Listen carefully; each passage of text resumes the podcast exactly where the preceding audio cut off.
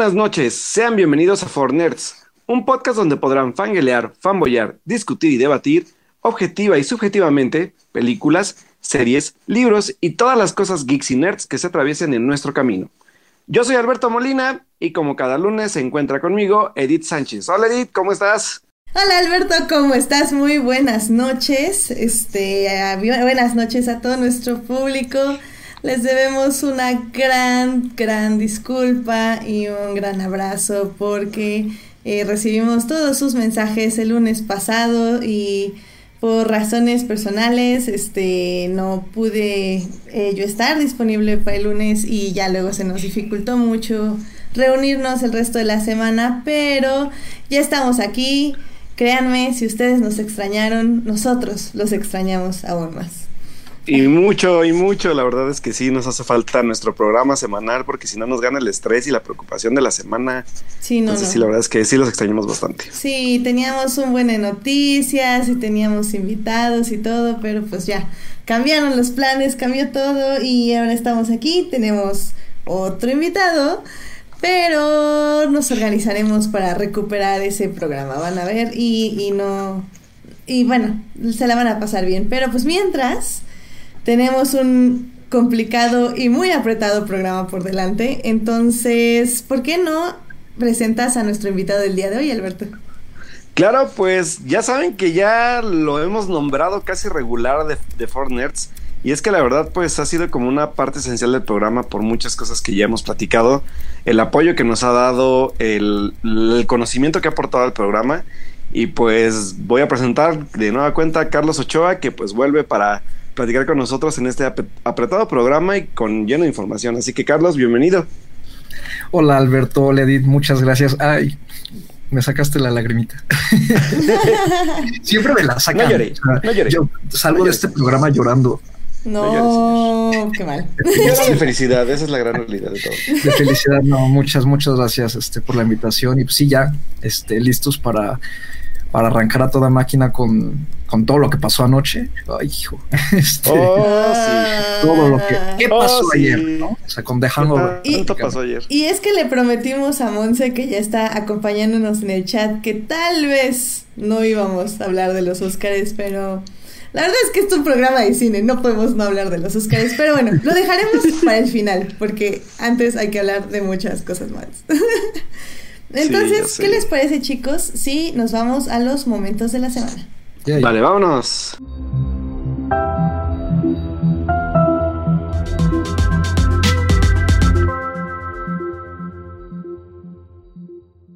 Pues los invitados van primero, así que Carlos, ¿cuál fue tu momento de la semana? Híjole, yo sé que estamos apretadísimos, pero tengo dos mini mini momentos de la semana. el primero, este, tuve la oportunidad de ir a la función de prensa de Can You Ever Forgive Me, ¿no? Que, se, acaba de estrenar este fin de semana aquí en la Ciudad de México. Este, con Melissa McCarthy y Richard Grant, ambos nominados este, en la ceremonia anoche.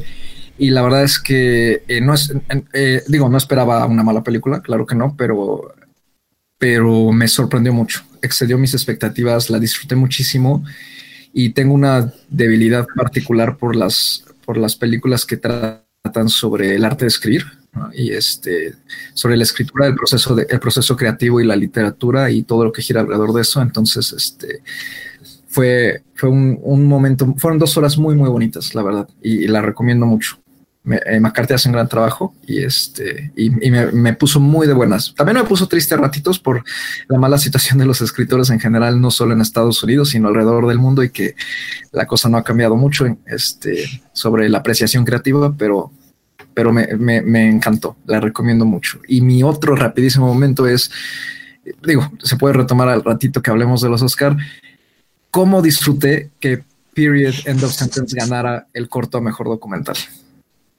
Me encantó, era, mi favorito y lo disfruté muchísimo cuando, cuando pasaron y me encantó el speech. Y el speech, o sea, el speech la verdad es que fue divertidísimo y sobre todo por la temática que toca el cortometraje. Así que la verdad es que fue un, fue un, fue un gran, fue un gran logro, la verdad, y me gustó mucho. Uno de los mejores momentos, yo creo que de la noche. Sí, si pueden, véanlo. O sea, dura nada, 25 minutitos que pueden repartir incluso mientras desayunan, comen o cenan o antes de dormir. Denle una oportunidad, vale muchísimo la pena. Está en Netflix, digo porque Carlos dice que lo vean, pero no dice cómo. Eh, ah. Está en Netflix, así que rápidamente métanse a Netflix y pongan su en su watchlist. Sí, y no, no, no teman de que lo quiten porque es, está producido por ellos, entonces. Así que por lo menos un ratito sí va a durar ahí. Un rato, sí. Excelente. Muy bien, pues Alberto, ¿cuál fue tu momento de la semana? Ah, mi momento de la semana, la verdad es que me emociona muchísimo porque, bueno, digo, no es ningún secreto que soy un, poco mucho fan de, de, lo que es el género musical en general, tanto pues en cine como en aspectos de, de obras de teatro. Y pues la semana pasada se anunció que va a llegar a México el estreno de la obra The Book of Mormon, que es una obra musical escrita por los creadores de South Park, que es Trey Parker y Matt Stone, y también por Robert López. Eh, la verdad es que eh, esta es una de las obras que ha ganado muchos este, premios Tony, sobre todo porque eh, está como muy... es como muy famosa por el aspecto de cómo se burla de, la religión y también de la cultura pues norteamericana. Entonces la verdad es que yo solamente he escuchado el soundtrack, pero me, me, llama bastante la atención la digo la película, la obra, sobre todo por la forma en que tanto Trey Parker como Matt Stone hacen los musicales. Digo, si no han visto la película de South Park, la película de South Park es un musical. Es una película muy cruda en el aspecto de, su humor, pero me gusta bastante cómo manejan los temas. Entonces, a mí me emociona mucho que venga la obra, sobre todo porque no son obras que suelen venir a México. Desconozco todavía si va a ser como, como una adaptación a, México o van a traer la obra literalmente en inglés. Todavía no lo sé porque sí, la forma en que se anunció fue, fue que va a ser una gira para México estoy creyendo que sí va a ser como en inglés, así como cuando fue el Rey León, que vino hace muchos años y la trajeron en inglés. Posiblemente vaya a ser lo mismo, así que tengo fe en eso. Sobre todo por, el, por el cómo van a conservar pues la, lírica de, de las canciones y de la música. Entonces la verdad es que pues The Book of Mormon se va a estrenar, según yo tengo entendido, el mes de noviembre de este año. Y según ya salen los boletos a mediados de marzo para que los puedan ir comprando. Así que pues la verdad es que yo ya no sé si voy a dar tarjetazo para endeudarme, pero sí, sí, yo ya voy a comprar mis boletos para ir a ver. Mm, nice, nice, mira, qué interesante. Pues, pues si les interesa y les gusta el teatro. ¿El teatro musical? ¿Es musical? Sí, es musical. Yeah, no, pues van, adelante todos.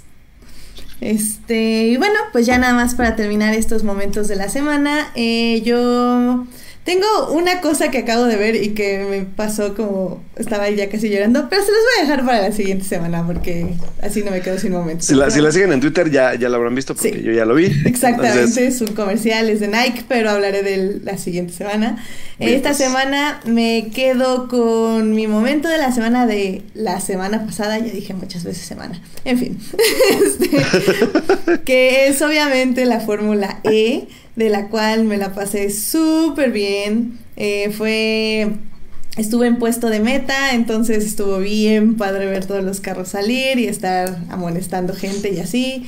Me dolió el brazo un montón porque hubo una bandera roja por un choque muy fuerte, pero estuvo muy, muy padre y, y, la verdad estuvo muy emocionante la carrera. La verdad es que la gente que fue, eh, que yo supe que fue y que pude darles boletos y así, eh, fue, está, estuvieron muy contentos y muy felices porque como les dije, hay muchos eventos, no solo es la carrera, sino que hay simuladores, hay conciertos y hay varias cositas que pueden estar disfrutando.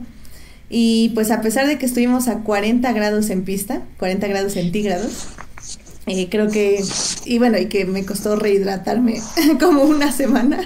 De hecho, creo que sigo mal. Pero bueno, estuvo, estuvo muy, muy padre y y la verdad, si les gusta el automovilismo, pero no quieren pagar miles de pesos por Fórmula 1, Fórmula E siempre es la opción y se las recomiendo. Ya renovaron por tres años más. Así que tenemos Fórmula E, al menos otros tres años, para que vayan y no se la pierdan. Ah, genial.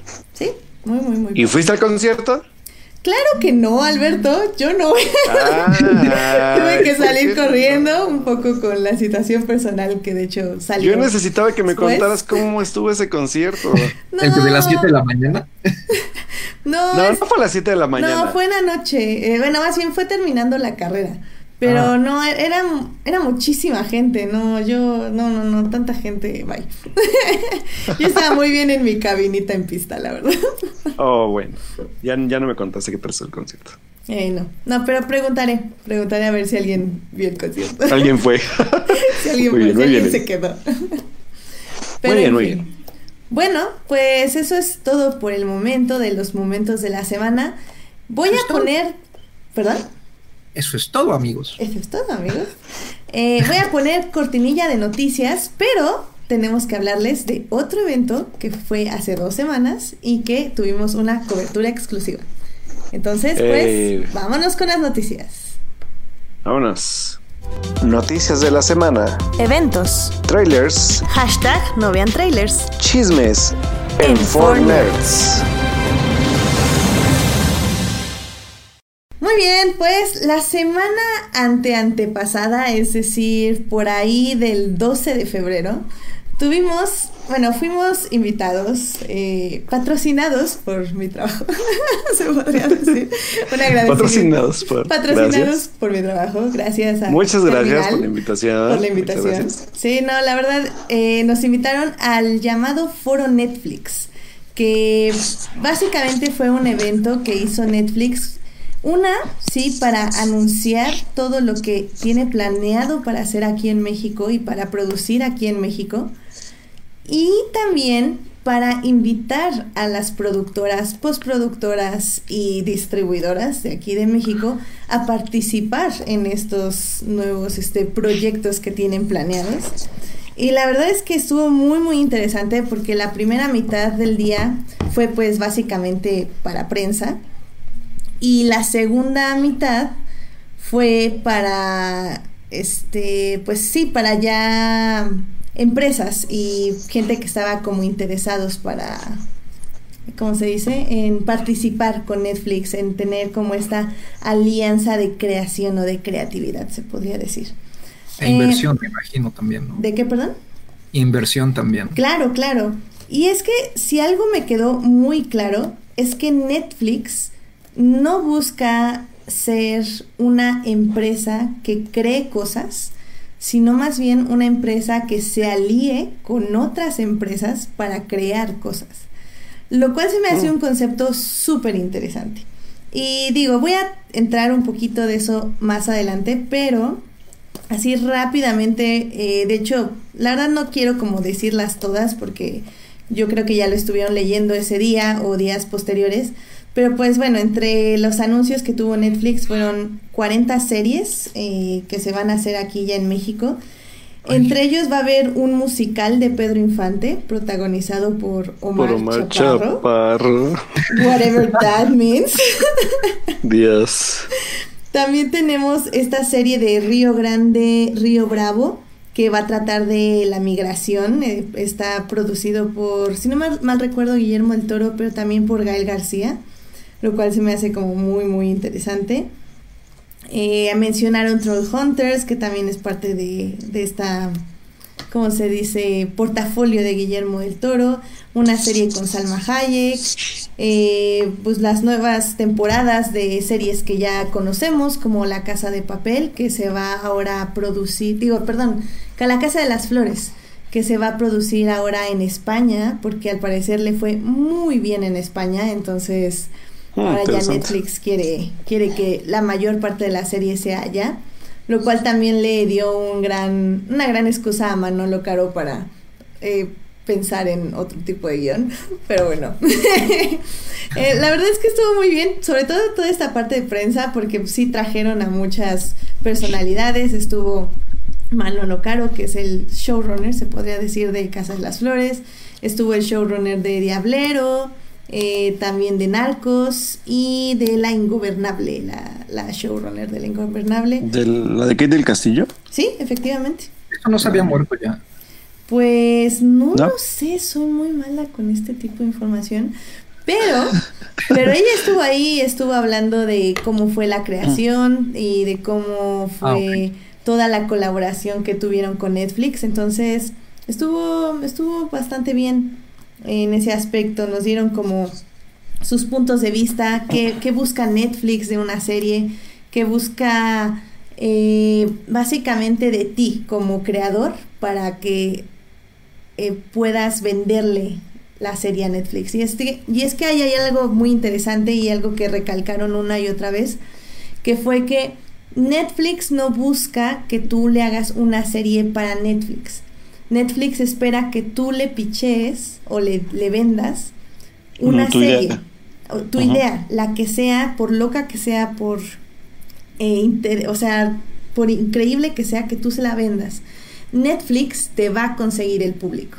Ese es como la el eslogan que nos estaban manejando eh, en el aspecto de que no importa qué serie sea, el público está ahí afuera y Netflix te lo va a encontrar.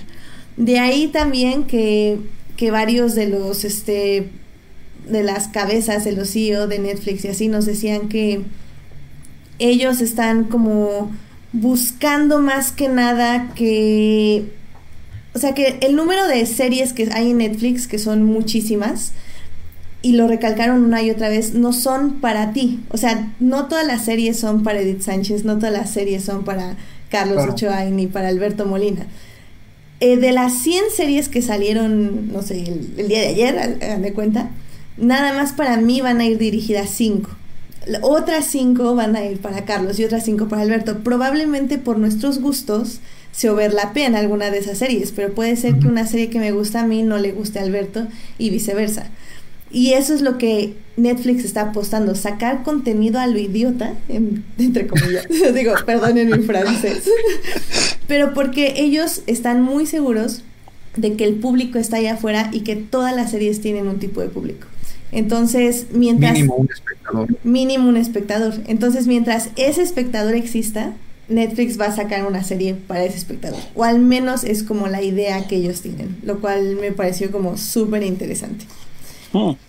Em, otra de las cosas que nada más así les quiero decir, em, porque la otra vez estaba escuchando crónicas del, del universo, que, multiverso, perdón, que este, le estoy comentando ahorita a Uriel. Ellos estaban hablando de cómo Netflix eh, te, te selecciona una serie para ver.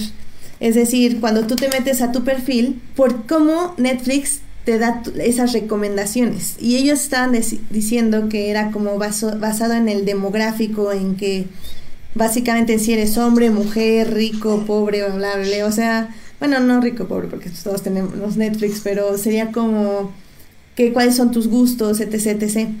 Lo cierto es que al menos Netflix, o al menos ellos, dicen que no es así. Eh, dicen que básicamente ellos tienen lo que se les llaman perfiles. Y hay miles de perfiles, o bueno, más bien cientos ellos estaban manejando como unos, creo que mil perfiles eh, en los algoritmos. Entonces, básicamente, tú cuando entras a Netflix por primera vez, te, dice, te dice, ¿qué te serie te gusta más? ¿Esta o esta o esta o esta? Y de ahí te selecciona como a un grupo en específico de, de personas que les gusta cosas. Pero mientras tú vas seleccionando eh, series y las vas viendo y las vas dejando y vas tomando otras, te va metiendo en otros grupos estrictamente basado en qué estás viendo. Entonces, si, por ejemplo, tú dices, ah, es que me gusta mucho el terror, empiezas a ver puras cosas de terror, te va a empezar a colocar en grupos donde hay cosas de terror. Y de repente vas a ver, no sé, Queer Eye, una comedia, un algo así que es completamente diferente.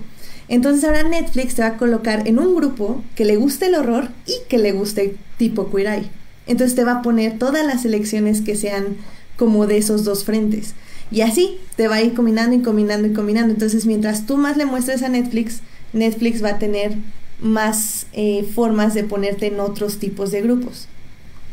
Y ahora había como eh, unas cosas muy interesantes que era, por ejemplo, por serie, ellos crean 50 imágenes de lo que ustedes ven en Netflix. ¿Ven, eh, ven que se meten luego, luego al perfil y les sale como una imagen en el box de la serie? Que es como con el nombre de la serie, ¿así? Bueno, dicen que el usuario en promedio pone atención en esas cajitas 0.5 segundos. Entonces ellos tienen 0.5 segundos para que te llame la atención y le des clic. Por lo cual dependiendo de tu perfil y del grupo que estés asignado en Netflix, vas a tener una imagen personalizada de la cual te puede llamar más la atención la serie. Es por eso que de cada serie crean 50 imágenes para que te puedan llamar por, por grupo, para que te puedan llamar la atención. Entonces en total tienen 1400 imágenes para cada serie, dependiendo del país, de tu grupo y pues de tu perfil, básicamente. Wow. y, y, para que se den una idea, eso lo llevan dos personas. Pero es como una trampa, porque es como les decía al inicio. Ellos dicen, dos personas nos encargamos de hacer las 1400 imágenes que ustedes ven en cada serie, en cada película y en cada temporada. Eso no es cierto. Lo cierto es que sí son dos personas que organizan diversas empresas que hacen estas imágenes. Y eso a mí se me hace súper interesante. Porque... ajá, sí. Y este... Y, por ejemplo, de esto de las imágenes que dices, Edith, este, dijeron, o sea, simplemente seleccionan al azar 50 imágenes. No, no, no, ellos las diseñan. Entonces, haz de cuenta que en Francia tienen diseños más minimalistas para la Casa de las Flores, como una flor, o, como unas, no sé, como una enredadera y así. Y aquí en México tienen imágenes pues con los protagonistas, con esta, ¿cómo se llama? Ay, la, diva esta, como la, madre de la Casa de las Flores. Verónica ah, Castro. tienen imágenes con Verónica Castro, tipo más de telenovela, por ejemplo, y así. Y es así como en México te llama más la atención la Casa de las Flores que por ejemplo en Francia, que le ponen algo como más minimalista, que también les llama la atención y que probablemente lo van a picar por eso. En España, por ejemplo, pusieron más al actor que le hace del personaje trans, transgénero, que, que como es el actor de allá, le ponían clic por verlo a ah, él, básicamente. Sí, Sí, o sea, igual, por ejemplo, una película francesa tiene algún actor francés, ¿no? Que los franceses van a ubicar de inmediato. Exacto. Y aquí puede ser que sea una situación más cómica, por ejemplo, no sé. También lo que nos están diciendo que les están sirviendo mucho son estos avances de 30 segundos. Eh, ah, porque bueno, estas, perdón, estas 1400 imágenes también acuérdense que se dividen no solo en lo que ven en la pantalla, sino en lo que ven en el celular o en lo que ven en algún otro tipo de aparato donde vean Netflix. Entonces también depende mucho de dónde están viendo la serie. Si la están viendo en la computadora, se van a ver un tipo de imágenes. Si la están viendo en la tele, van a ser otro tipo de imágenes. Si la ven en su celular, va a ser otro tipo de imágenes. Entonces, y tienen 0.5 segundos para llamar la atención de ustedes. Claro. También nos están diciendo que ya van a empezar a, a diseñar trailers, ellos, para que ya eh, trailers de hasta de 30 segundos para que ya llamen la atención, que eso les está sirviendo muchísimo para que la gente vea sus series. Y que si mm. bien sí tratan de que el algoritmo enseñe más lo que esté producido por Netflix, eh, realmente tratan de que el algoritmo te enseñe todo su catálogo. Pero sí hay una preferencia a las series de Netflix, obviamente. Claro, claro. Sí, el contenido original, claro. el contenido original. Mm, vaya. Sí, no, es, es una cosa increíble eso. Y te preguntaba lo de las imágenes, o sea, si eran al azar, porque, o sea, es que luego sí me topo de repente, como dices, lo que va cambiando, si lo veo en el iPad, si lo, si lo llego a checar en el teléfono o, en la computadora, o incluso en la tele, este, porque de repente hay unas imágenes que yo digo, híjole, ¿por qué ponen esta imagen si es del final pues o del momento clímax? Pues mira, eso dirían los presentadores que es completamente tu culpa, Carlos. Porque probablemente seleccionas imágenes que tienen que ver más, o sea, como que ese es el tipo de imagen que tú le das clic. Al clímax. Exactamente.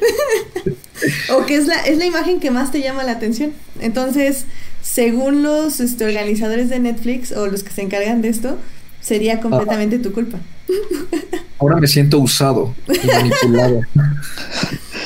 No, amigos, se llama mercadotecnia. Bill y sencilla mercadotecnia. Bill y sencilla mercadotecnia, efectivamente. wow. No, y la verdad es que es muy interesante, sobre todo sabes también porque ya también he leído, no sé si leyeron el caso de la noticia de cómo funcionó este Black Mirror Bandersnatch que el truco de, ir eligiendo cada, cada como destino del personaje, también a Netflix le daba como un cierto tipo de retroalimentación sobre tus gustos, sobre lo que veías, sobre cómo piensas. Y eso también está muy interesante, ¿eh? Sí, y, al final del día pues es lo que, lo que ellos quieren, porque también hay otra parte muy interesante de, de esta política o de este tipo de pensamiento de Netflix, que es que ellos dicen, es que para nosotros el día que estrenamos una serie no, no es válido para ver si va a ser un éxito o no. Ellos tienen o le dan a las series un mes para ver cómo el público se las va pasando, cómo van creciendo de perfil en perfil. Es decir, por ejemplo, eh, Bandersnatch iba a salir en los perfiles de, no sé, terror y, cosas como que tuvieran más suspenso, policíacos, o sea, ese tipo de perfiles, ese tipo de personas con ese perfil. Pero conforme se fue pasando la palabra de, ay, no, es que está bien padre, bla, bla, bla, esa serie empezó a aparecer en otros perfiles. Entonces, mientras más gente de otros perfiles, o sea, yo era del perfil B, que sí vio Bandersnatch desde el día que salió. Pero Carlos era del perfil Z01. Entonces, Carlos no le iba a llegar Bandersnatch porque según el, el algoritmo de Netflix, a Carlos no le iba a interesar Bandersnatch. Pero entonces, Carlos, yo le digo, yo le digo a Carlos, oye, no manches, tienes que ver Bandersnatch. Entonces Carlos lo ve y le gusta, entonces le pone me gusta. Entonces dice Netflix, ah, entonces chance a los que tienen este perfil les puede llegar a gustar. Entonces en el Carlos ya hizo que en su perfil ya empiece a aparecer Bandersnatch. Y si más gente, de, más personas del perfil de Carlos le ponen like y ven Bandersnatch, va a empezar a salir aún más y aún más y aún más para la gente de ese perfil. Entonces mi influencia importa. Exactamente. Porque tú estás diciendo que a tu perfil sí le pueden interesar ese tipo de películas. Entonces, en lugar de, de pasarte a otro perfil, más bien están diciendo como, ah, ok, entonces este es como un caso en especial que tal vez a Carlos no le gustan las películas de terror ni suspenso, pero esta película como está del boca en boca tipo Netflix, pues obviamente le va a gustar. Entonces se lo voy a poner a todo su perfil, aunque no por eso le voy a poner otras películas de terror. ¿Sabes? Entonces también el algoritmo como que aísla eventos eh, especiales, se podría decir. Entonces, mm. Netflix dice que para ellos una serie tiene éxito si en un mes está apareciendo ya en todos los perfiles, porque eso quiere decir que todo el mundo la está viendo, no solo el perfil al que va dirigido, entre comillas. Mm, interesante. Sí, sí, sí. O sea, Netflix sí nos vigila totalmente. Sí, no, completamente y absolutamente estamos vigilados por Netflix. Wow. Netflix, es el Google de la, de la, del entretenimiento, se diría. Sí, sí, sí.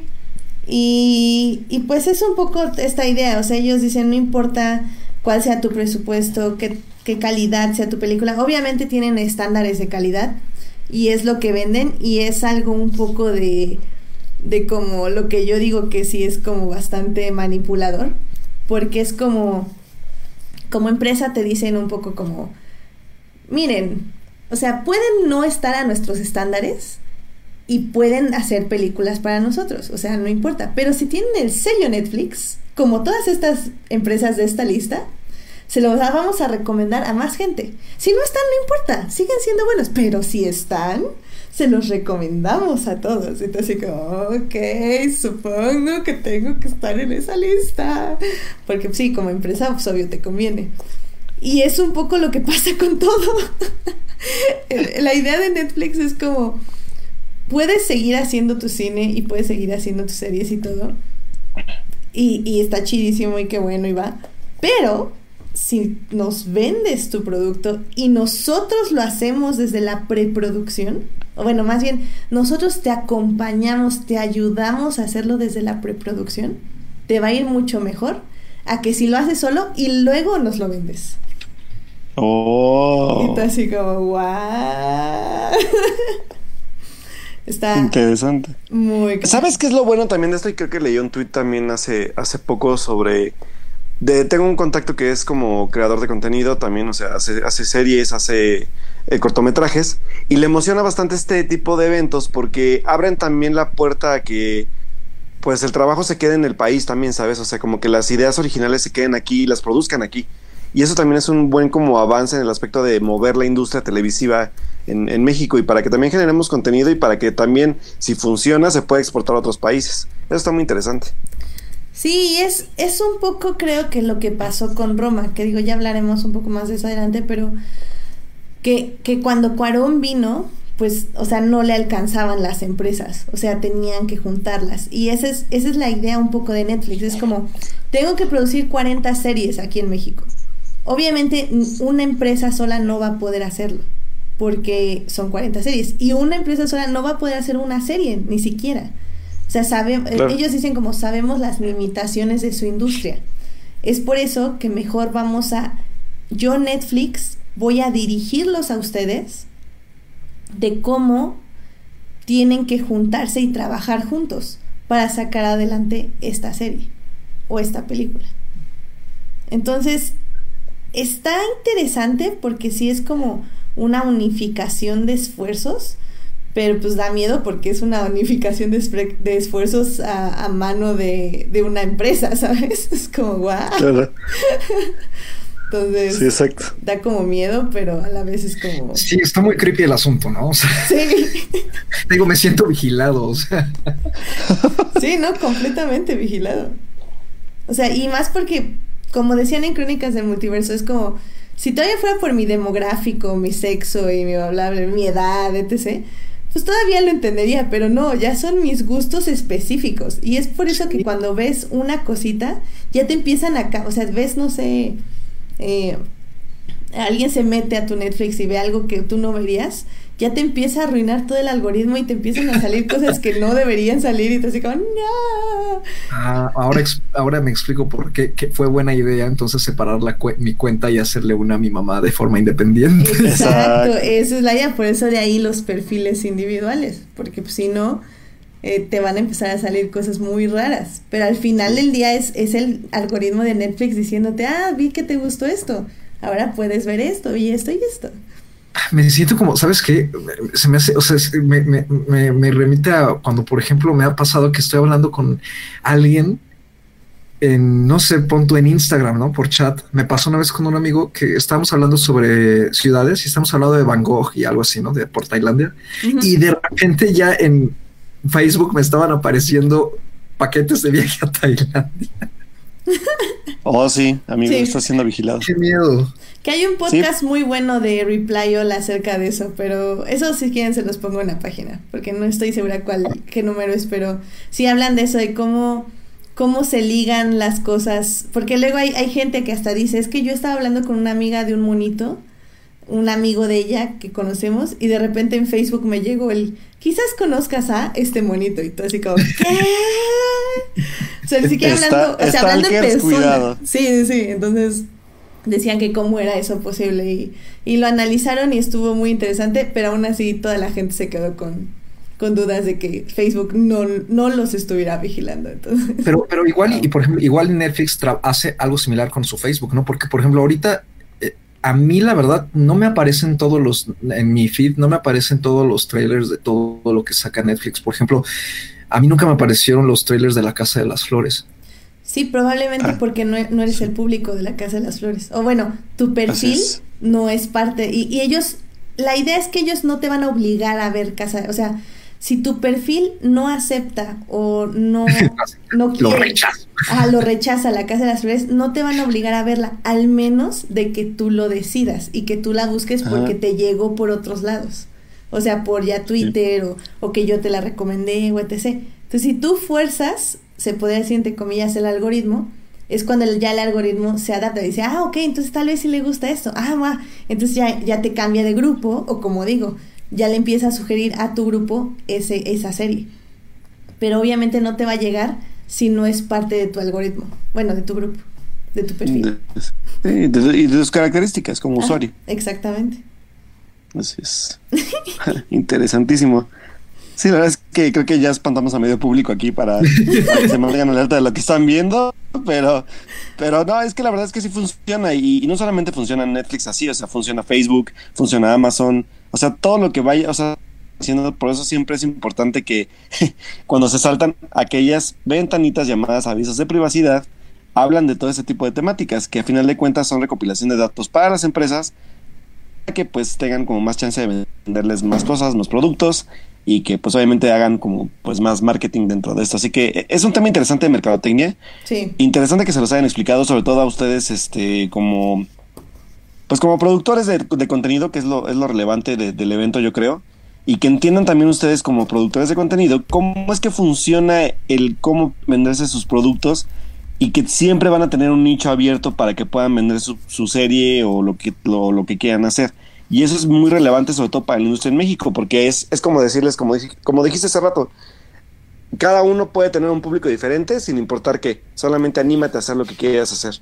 Y eso es muy grande, porque aparte Netflix vino a cambiar eso, o sea, Netflix vino a decirte, no importa que hables de casas embrujadas, de una controversial eh, historia sobre una familia disfuncional como la de Manolo Caro, o que hables sobre unos chavitos que, que deciden ser terapeutas sexuales o que, o sea, mucho tipo de contenido que está tan variado y que el catálogo ya es tan grande que la gente ya es tan, tan diversa en ese tipo de, a pesar de ser como corta de nicho, porque no todos tenemos internet y no todos tienen derecho a, bueno, o no tienen acceso a pagar Netflix, los que lo tienen sigue siendo un mercado grande, importante y que pues obviamente pues el contenido puede ser como para diferente tipo de personas, como dices tú, y eso es muy interesante que se los hayan dicho a ustedes, para que a lo mejor si no entendían cómo se movía el, negocio de la plataforma de series en, streaming, lo hagan ahora, porque al final de cuentas, el cómo se mueve una serie en televisión a cómo se mueve en streaming es totalmente diferente. Sí, exactamente. Entonces, por eso más que las noticias o cosas que pues ya vieron publicadas en todos lados, yo les quería hablar de esto porque realmente me interesó muchísimo. Y había muchas cosas más técnicas y así, pero realmente esto fue lo que yo dije, no manches, está muy, muy, muy cañón. Sentías la piel poniéndote así chinita, ¿no? sí, sí, sí, así como, y como digo, o sea, ya, ya están expandiéndose. Ya no solo van a ser imágenes, ya están buscando... Eh, como GIFs y sobre todo se están yendo también a trailers, eh, trailers cortos, o sea, más como nada como teasers, porque dicen que realmente eso es lo que les está funcionando muchísimo para que empiecen a ver lo que sea que te pongan en tu perfil. A mí me deja más una así de, oh Dios mío, ¿qué he hecho? sí, Amigo, cuando abres tu Facebook es lo mismo y, creo que Facebook es peor, ¿eh? Sí. sí. Facebook es peor que Netflix, así que estás a temas por Facebook. Pero bueno, pues ya. Entonces, eso fue lo que vimos en Netflix, básicamente. La verdad es que, que, que, bueno, yo nada más quiero hacer el apunte rápido que, que bueno, sobre todo Edith, gracias por, por, por, por, por, cómo logramos entrar al evento. La verdad es que Edith se aventó una buena cobertura también en, en, vivo sobre su Twitter y obviamente pues en nombre de, de su empresa y de Fortnerds. Y sobre todo que nos, nos permitieran también saber que pues vienen 40 producciones de Netflix para México, que eso no es nada pequeño. Y pues a ver qué tal salen. O sea, creo que hay anuncios diversos y muy diferentes a lo que, a lo que cada quien pueda querer ver. Y que sean producidos en nuestro país, creo que tiene bastante relevancia. Así que pues, ¿qué tal? Pues se ponen los, los, los creadores de contenido, que eso es lo que queremos ver. ¿Qué ideas traen y qué nos van a presentar? Claro. Sí, ya pues aquí con las... Eh, con las nuevas, ay, ¿cómo se dice? que van a traer la empresa aquí a de Netflix a México, van a tener una locación, ¿cómo se dice?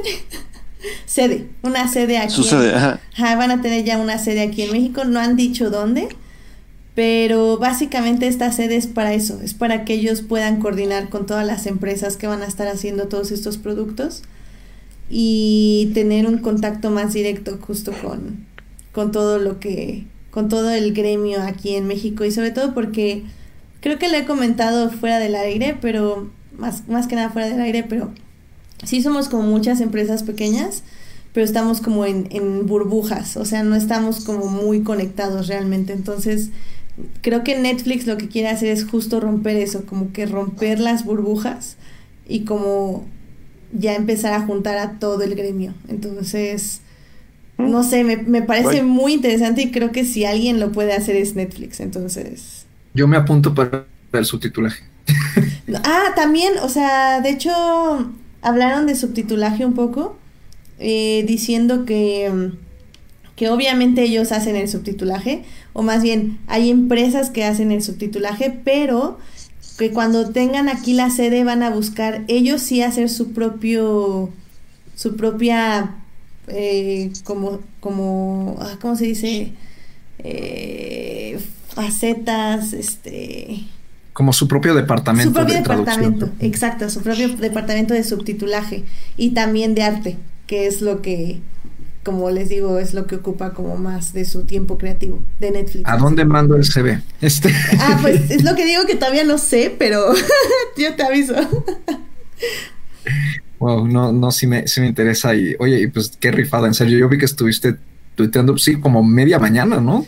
Pues sí, es que literalmente fue hasta que se me acabó la pila del celular. es que se me olvidó y ese que, llevaba, ese que llevaba su power bank, ¿sí, no? No, no llevaba, por eso se me acabó. ¿Ah? La única razón por la que sobreviví fue porque me pude conectar ahí en el hotel, allá al lado de, de una silla, pero, pero sí, por eso dejé de tuitear, pero sí fue como media mañana más o menos. Wow. Estuvo muy bien, así que muchas gracias, muchas gracias por los souvenirs, las libretas, este, las bolsas, los, la comida. Me llevé muchas cosas. Algunas eran para llevarse, no, no es cierto, no es cierto, nada, nada más, todo lo que era para llevarse. Me hubieran dado suscripción gratis. ¿Mi, ¿Mi qué, perdón? Te hubieran dado suscripción gratis. Oye, mínimo, pues, o sea, qué codos. ¿Tanto tiempo que le dedicas a Netflix con las series? Sí, oye, pues mínimo una suscripción gratis de un año. Mira, ni un año, unos tres meses, cuatro. De menos. De menos. Pero bueno. Esa, ese fue como mi reportaje rápido de fuera Netflix.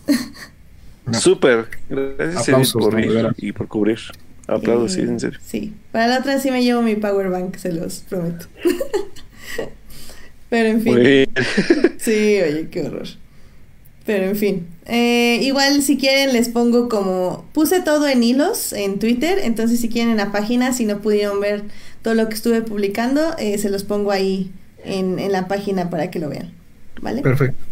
Bien, bien. Pues muy bien. Pues nada más rápidamente vamos a decir un par de noticias que creemos relevantes. Entonces, ¿por qué no empiezas tú, Alberto? Bueno, pues este, eh, el día de hoy por ahí se anunció que la película que estuvo nominada en la categoría de mejor película, la película japonesa llamada Mi, va a estrenar eh, en México el mes de abril y va a tener también un preestreno en el Festival de Cine de Guadalajara que inicia pues ya en casi nada, creo que es una semana ya, inicia.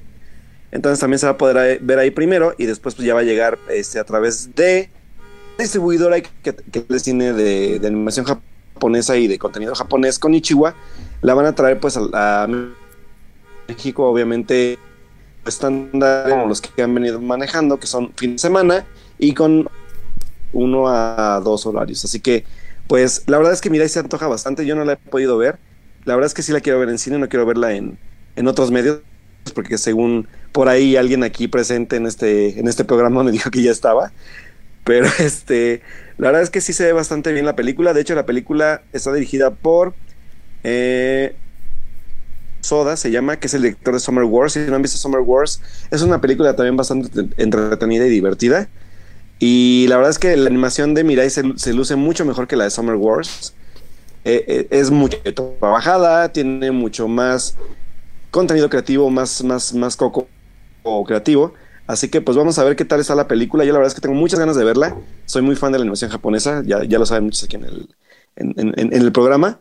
Y pues creo que fue una de las películas nominadas que fue, los, fue de las más ninguneadas, yo creo, porque la verdad es que nadie, creo que casi pocos la han visto, solo los que son fans del anime, pero siempre es bueno ver este tipo de cine, y sobre todo si es en cine, cine, cine, pantalla grande, pues qué mejor. Así que pues qué bueno que se va a llegar y pues a verla, a ver qué tal está y podemos comentarla yo creo que ya cuando se estrene este, aquí en el programa para que podamos platicar de ella. Excelente. Pues Carlos, tú tienes una noticia también. Ah, sí, sí, sí, sí, sí. Qué envidia con los tapatíos que van a poder verla primero que nosotros, pero pues ni modo. Saludos a Guadalajara, no los odiamos, pero este, los queremos. Eh, no los odiamos, pero los queremos. este, sí, mi noticia es muy breve y ocurrió también, van a decir, nada más estoy hablando de los Oscar, ¿no? Este, pero ocurrió ayer, este, mientras eh, eh, estaba en plena transmisión la, la, ceremonia. Tengo entendido que este, en Estados Unidos lo transmitieron en la tele, aquí se en el resto del mundo se publicó en línea. El teaser, habían dicho que era un, un trailer un poquito más completo, bueno, eso se rumoraba, resultó ser un teaser muy simple, pero eso no evitó que, híjole, que sí me diera mucha, mucho hype, ¿no? Este, el, primer teaser de The Irishman, ¿no? Eh, la nueva película de Martin Scorsese que llega en otoño a Netflix y que yo creo que pues tras esta, digamos, primera fase con Roma, ¿no? En, dentro de la temporada de premios y la crítica, ahora sí Netflix va a tener todo un año para mover esa película y que si bien le va, resulte la gran triunfadora de, la siguiente temporada de premios. Se me antoja mucho, está protagonizada por este Joe Pesci, Al Pacino y el mismísimo Robert De Niro. O sea, ya esos, sobre todo esos dos últimos nombres, híjole, ya. Y Scorsese juntos. Creo que, que hasta me ponen chinita la piel también, ¿no? O sea, tengo muchas ganas de ver qué, pueden hacer, sobre todo después de tanto tiempo que, que, no los hemos visto en pantalla con un proyecto tan llamativo. Entonces, a, estar esperando y por lo menos esperar que caiga el primer tráiler, supongo yo que en unos meses todavía. Sí, creo que todavía le falta para que veamos algo más, pero el, simple anuncio emociona bastante, como dice Carlos, así que Scorsese en Netflix, ojo ahí también, porque Netflix sigue arrasando mucho, así que vamos a ver qué pasa. No, yo más bien creo que, va empezando, ¿no? O sea, Roma fue la prueba casi casi. Sí, y Vienen, vienen, vienen cosas interesantes con Netflix, así que vamos a ver qué tal. Sí, eh, perfecto. Y nada más también para que se den una idea, el guionista de la película es Steve Salen, que escribió, entre otras cosas, la adaptación de Fincher de La chica del dragón tatuado, La lista de Schindler. Vaya, vaya. Eh, Pandillas de Nueva York, Todos los hombres del presidente y Moneyball. O sea, nada. O sea, esas nimias sin importancia. Ay, pandillas en Nueva York me encanta. Bueno, ya. Ahora también ya Edith ya está. Por, ahí, por ahí está diciendo, dice, dice Monza en el chat que también, eh, supongo que por fechas de estreno, va a ser Irishman versus Once Upon a Time in Hollywood de, Tarantino también. Pero creo que la de Tarantino llega antes, ¿no? ¿No llega como julio? Es que no me acuerdo. Yo tengo entendido que se va a estrenar en el aniversario de lo de, el, evento funesto que retrata. Ajá. Según yo ah, llegué. Ahorita checo fechas. porque sí se, también me quedé con esa duda. Son muchas cosas, son muchas cosas. Sí, el 26 de julio. Sí. Ok. Ok, ok. Ah, entonces sí, no. Bueno, ah, de, ah, se refería a ah. que en las premiaciones va a haber. Ah, perfecto, perfecto, sí. Ese, ese va a ser un buen duelo. Oye. Y bueno, eh, yo quiero de hecho cerrar un poco con eso. Eh, tengo como muchas fechas, las voy a decir nada más rapidísimo, pero entre ellas está que ya salió, bueno, un poco entre esto va el hashtag no vean trailers con todas mis siguientes noticias, entonces les digo que vean y que no. Pero básicamente ya salió el primer trailer de Rocketman, eh, que va, se va a estrenar el 31 uh. de mayo, que también dicen que está como muy fuerte porque este Tagon Edgar, ¿cómo se llama? Sí, algo así. Algo eh, dicen que está muy muy bien en su papel, entonces pues ya lo estaremos viendo. No viene el trailer, está muy largo y dice toda la película. Él sí canta y se actúa. Sí, acá, sí canta y se actúa, entonces a ver qué tal. No viene el trailer. Y no está dirigido, no está dirigido por un depredador sexual. Gracias, bye. Sí. sí. Em, también veamos, se estrena ya el 15 de marzo la tercera temporada de Queer Eye.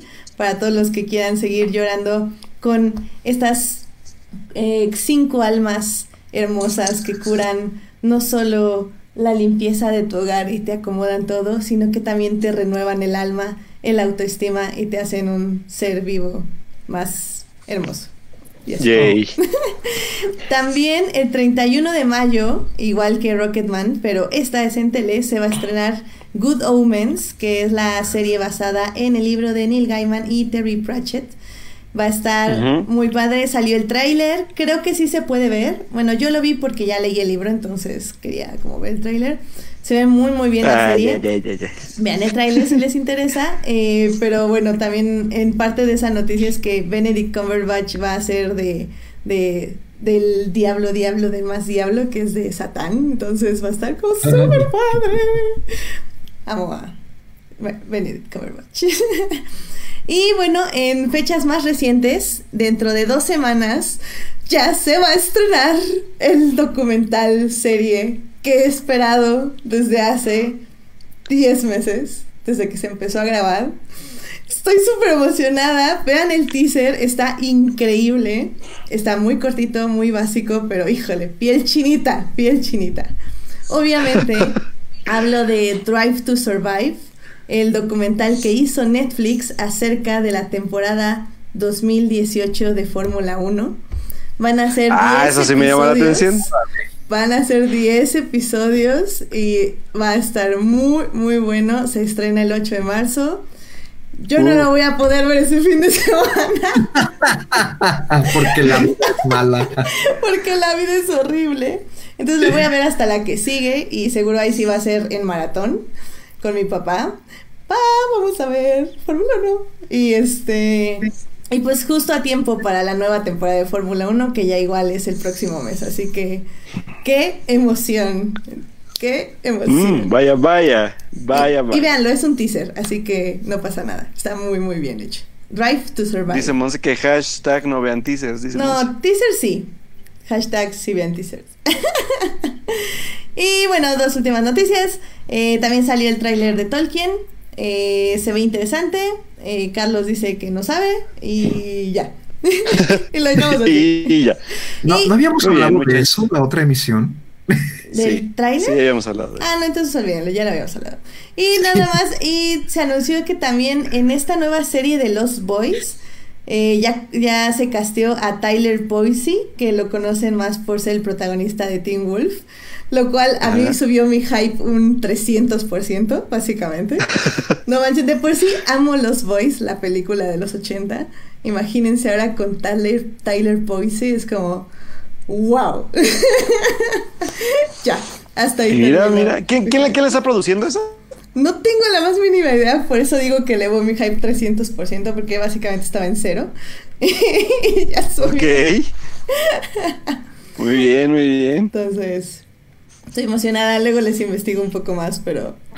¡Yay! Yes, muy bien. yes. Muy bien, pues con esto podemos pasarnos a cine y ya para que Alberto nos dé una reseña rápida de una película y podamos entrar en el tema del que nadie quiere hablar, pero que tenemos que en este programa. Venga, venga, vamos. Vámonos a cine. Películas. Cine. Cartelera comercial en Fortnite.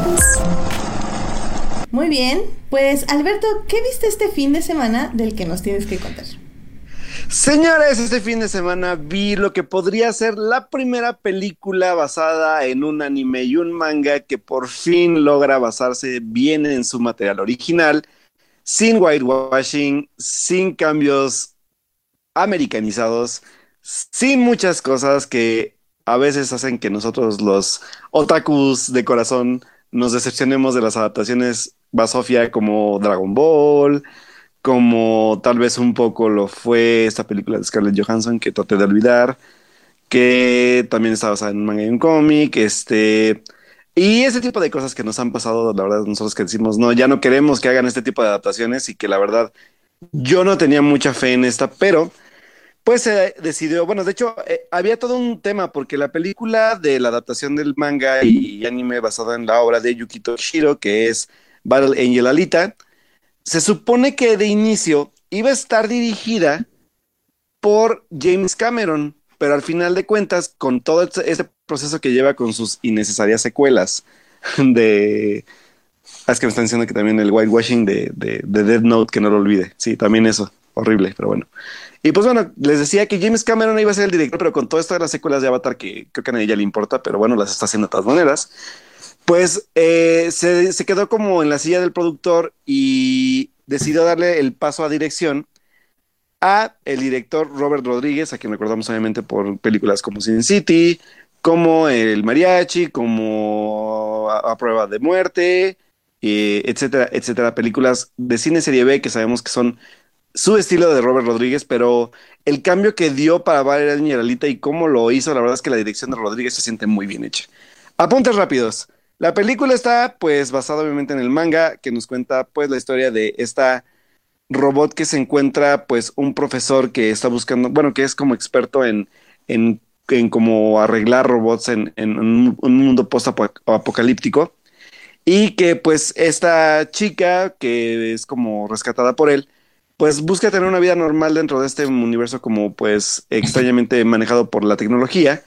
Y algo pasa que hay una serie como de red de, de cazarrecompensas y buscan como pues vencer a un ente maligno que es el que controla pues la parte como, como de esta división de clases sociales que una obviamente pues está como en un, en un piso muy arriba, así tipo Elysium, si vieron Elysium, más o menos es ese tipo de, de concepto, y pues abajo pues la gente pues pobre que se quedó después de, de, un pues de una guerra que, que, perdieron pues literalmente todos los humanos, entonces pues obviamente están los riquillos entre comillas y los, pues, los pobres abajo. Entonces, pues la verdad es que Valeria Dalita es una película visualmente increíble. Creo que ahora sí recomiendo verla en la pantalla más grande que puedan verla, con, la mejor, con el mejor sonido que puedan verla. Y está protagonizada por eh, esta chica que se llama Rosa Salazar, quien creo que eh, sale en American Horror Story. Eh, y no me acuerdo en qué otra cosa vi que salía también. La verdad es que yo no la había visto actuar hasta ahora. Sale en la segunda este, película de... Ay, se me fue. El, esto de los laberintos que, que, sale que ah también sale en Maze Runner en Maze Runner y en Insurgent bueno en la, en la, saga entonces pues la verdad es que me sorprendió bastante porque a pesar de que de que el personaje de Rosa Salazar es, es totalmente CGI para para literalmente dejar el look que tiene Alita en el, en el manga que eso me gustó bastante y que se siente súper nítido el aspecto del, del, detalle de la cara del, del cuerpo de todo a pesar de ser CGI, se nota súper orgánico dentro de la película, nada chafa, la verdad es que es un, un, buen trabajo de efectos especiales y que seguramente le auguro pues algún tipo de nominación pues posteriormente premiaciones del año. Y eh, pues está acompañada también por Christoph Waltz, por Mahershala Ali y por Jennifer Connelly como los antagonistas de la serie. Y por ahí también tiene un papel muy, muy pequeño Isa González, que la verdad es que es, muy divertido, pero pues es como súper fugaz. Y pues la verdad es que la película... Eh, creo que lo tiene todo, está bastante bien adaptada de, del, del, manga a lo que es al cine tal cual, a live action. Las escenas de acción son espectaculares. La forma en que Rodríguez maneja la cámara con efectos CGI es impresionante. Ya tenía experiencia, obviamente, obviamente las películas que había tenido antes no eran tan buenas como Mini Espías, pero le sirvió un poco para saber manejar, obviamente, pues el manejo de, pantalla verde con, escenarios reales. Y pues las actuaciones son buenas, la verdad es que a excepción, yo creo que del personaje de Mahershala Ali, que es el que menos me gustó. Todos los demás están bien plantados. Este. También está por ahí Kian Johnson, que es el, como el interés amoroso de Alita, que también es un gran personaje y que tiene buenos como pues aspectos de, drama hacia el personaje principal. Y la verdad es que yo la disfruté bastante, creo que yo no esperaba nada por el mismo tema de, de todos los cambios que suelen hacerse este tipo de adaptaciones, pero vaya, vaya que lograron hacer una gran película, muy entretenida, muy bien realizada y visualmente espectacular y sobre todo el sonido también está muy, muy chingón. Así que la verdad es que mi recomendación es que si vayan a ver Alita, sobre todo son fans pues de, de a lo que que leyeron el manga o que llegaron a ver pues el, el, como la adaptación a anime, se podría decir. Así que pues Vaya Leña Alita fue una gran sorpresa para mí una gran película, muy bien realizada, así que pues váyanse a ver si, si, les gusta este tipo de cine. Y si no, también se van a encontrar con una película de acción bastante interesante que maneja un poco de ciencia ficción y un poco de romance y drama que pues está bastante bien, bien plantado. Así que pues bien por Rodríguez, bien por la producción de, de, James Cameron detrás de, de, esto. También por ahí está John Landau también en la producción de la película. Y pues la verdad es que yo quedé muy, muy, muy sorprendido con, con, con esta adaptación al, al, adaptación gringa literalmente pues de, de, un material pues occidental. Así que pues vientos por eso. muy bien por Alita, la verdad es que muy buena película. Oye, nada más, eh, sí, Monse tiene un punto en el chat. ¿Qué tanto, o sea, si, si no disfruté Ready Player One, voy a disfrutar Alita? Sí. Sí.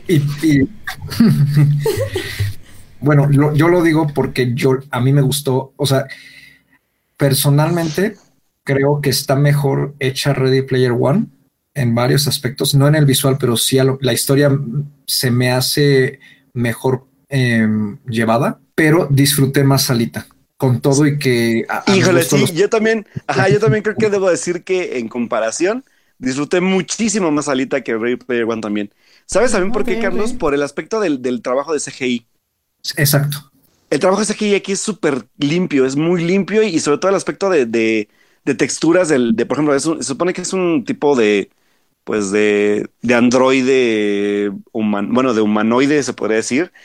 Y, y, la piel, las texturas de la piel, de los brazos, del, de la parte robótica, están súper bien realizadas. O sea, yo por eso creo que también van, van, a merecer bastantes premios en, durante el año para efectos especiales porque está muy bien hecha y el manejo de cámara se siente muy orgánico, ni siquiera es falso, ni siquiera se ve falso, ¿sabes? O sea, es como de el personaje humano cuando, cuando convive con Alita es súper natural, no se siente el green screen detrás, es totalmente visualmente bien hecha. O sea, yo la verdad es que no, no le puedo, no le puedo como criticar nada. yo, bueno, yo nada más creo que este, aparte le ayuda mucho. O sea, la historia es más simple, de cierta forma. Eh, pero creo que esa simpleza le ayuda porque las referencias de Ray Player One a mi gusto le hicieron extremadamente rebuscada y terminó siendo para mí más bien un pastiche de, de referencias que sustituyan la trama. Y en Alita es, diferente. Creo que, creo que sí vale. Sí, sí estoy de acuerdo con Alberto. Sí, sí vale mucho la pena verla en el cine. Eh, los efectos visuales son tremendos. Eh, digo, a mi gusto la historia no tanto, porque se siente muy young adult fiction que nos han venido enjaretando por eh, durante toda esta década, ¿no? Pero este, pero tiene elementos muy, muy buenos entre ellos las escenas de acción y también la música. La música le ayuda oh, sí. De John Kixley. Sí, está muy, muy bien usada. Sí, la verdad es que sí, él te vale mucho la pena en cine, sobre todo, ¿eh? Muy bien, muy bien. Pues ahí tienen su recomendación. La verdad, no, yo no esperaba nada de Alita, entonces ya me llamó la atención. A ver si todavía la puedo agarrar en el cine. Ojalá sí. Muy bien. Pues pues, Vaya a ver, muchacho. Pues vayan a ver y. Híjole, pues ya, tenemos que iniciar ese momento en el cual tenemos que recordar lo que pasó el día de ayer. Y. ¡Qué cosas! A ver. Vamos a poner una pausa donde vamos a respirar. ¿Todos respiren? ¿Respiramos? Exhalen. Muy bien. ¿Por dónde quieren empezar? ¿Lo bueno? ¿Lo me? ¿O lo malo? Empecemos por lo bueno. Lo bueno. Lo, padre, ¿no? Lo, sorpresivo y bonito, lo que más nos gustó a cada uno, en todo caso. Sí, entonces. Perdón, Monse, Monse ya está diciendo que no lo hagamos. Perdón, Monse, es, nuestro deber como podcast de cine. que, mejor recemos un rosario, dice Monse. Pero bueno, mira, vamos a empezar por lo bueno, Monse. Entonces, veamos, eh, Carlos, ¿cuál fue tu momento favorito? Híjole, bueno, pues uno ya lo mencioné, fue este cuando ganó Period of Sentence a mejor corto documental. En particular, este, este año por primera vez estaba bastante emocionado por las tres categorías de cortometrajes porque hice casi casi como una especie de misión tratar de verlos todos porque es una categoría que como le comenté a Edith por chat hace hace una pues, como hace un par de semanas es una categoría que tenía no hecha a menos, pero en la que realmente nunca me había fijado porque la verdad es que sí es difícil poder ver los, los cortos, sobre todo antes de la fecha de, los Oscar, ¿no? y, muchos los quitan luego de, los suben en línea y si no es un sitio oficial generalmente los bajan porque suelen estrenarlos en proyecciones especiales, sobre todo en Estados Unidos, ¿no? Pero pues fuera de, fuera de ese país es difícil que lleguen. Entonces nunca, nunca me había abocado mucho a ello y este, pero pues decidí, o sea, ser más eh, abierto en ese sentido y, y, pues, descubrir también la magia, ¿no? Que pueden ofrecernos este, esas pequeñas producciones. En general, quedé muy, muy satisfecho con casi todo lo que vi. No, y, déjame, perdón Carlos por interrumpirte, pero sí, un, un, agradecimiento especial a Carlos porque neta, que qué trabajo se hizo. O sea, la verdad no le podía yo contestar mucho porque o estaba en Fórmula E o estaba, que me agarrabas así ocupadísima. Pero híjole, te agradezco muchísimo, muchísimo todos los cortos que me pasaste, porque sí, yo jamás había visto tantos cortos en mi vida. Bueno, no, de los Oscars al menos. Y muchísimas gracias, Carlos. no, no, tu, misión fue increíble y lo lograste. Era, era el Oscar para Carlos. Punto. No, y este, por ejemplo, eh, Period está en, Netflix, Endgame también está en Netflix y este y en general este, esperaba esas categorías con bastante ansia. Entonces me, me, gusta, me gustaron los resultados, este, pero por ejemplo el de ficción, Skin no lo he visto, ese, ese no, lo, no lo he podido ver, no, no hay un link disponible. Y también disfruté mucho, eh, aunque no vi los, ahí sí me claro culpable, no vi todos los, los, largometrajes documentales, salvo uno, que justo lo vi ayer, este, antes de la ceremonia, fue Free Solo. Qué bien merecido Oscar. Este, Free Solo está en cartelera ahorita. Eh, te las recomiendo muchísimo, de verdad. Véanlo en el cine. Es impresionante lo que hace el lo que hace el este Alex, el, este chavo que se dedica, bueno, sí, sí, chavo, este que se dedica a hacer eh, un tipo de escalada que se llama efectivamente free solo, que eh, en el, en el documental en el subtitulaje lo ponen como solo integral. No sé si ese sea el término tal cual en español, pero es más bien como escalar sin absolutamente nada de equipo, solamente con las manos, los pies. Este te pone la piel chinita, de verdad. Como, como, como Link en Breath of the Wild. Ándale.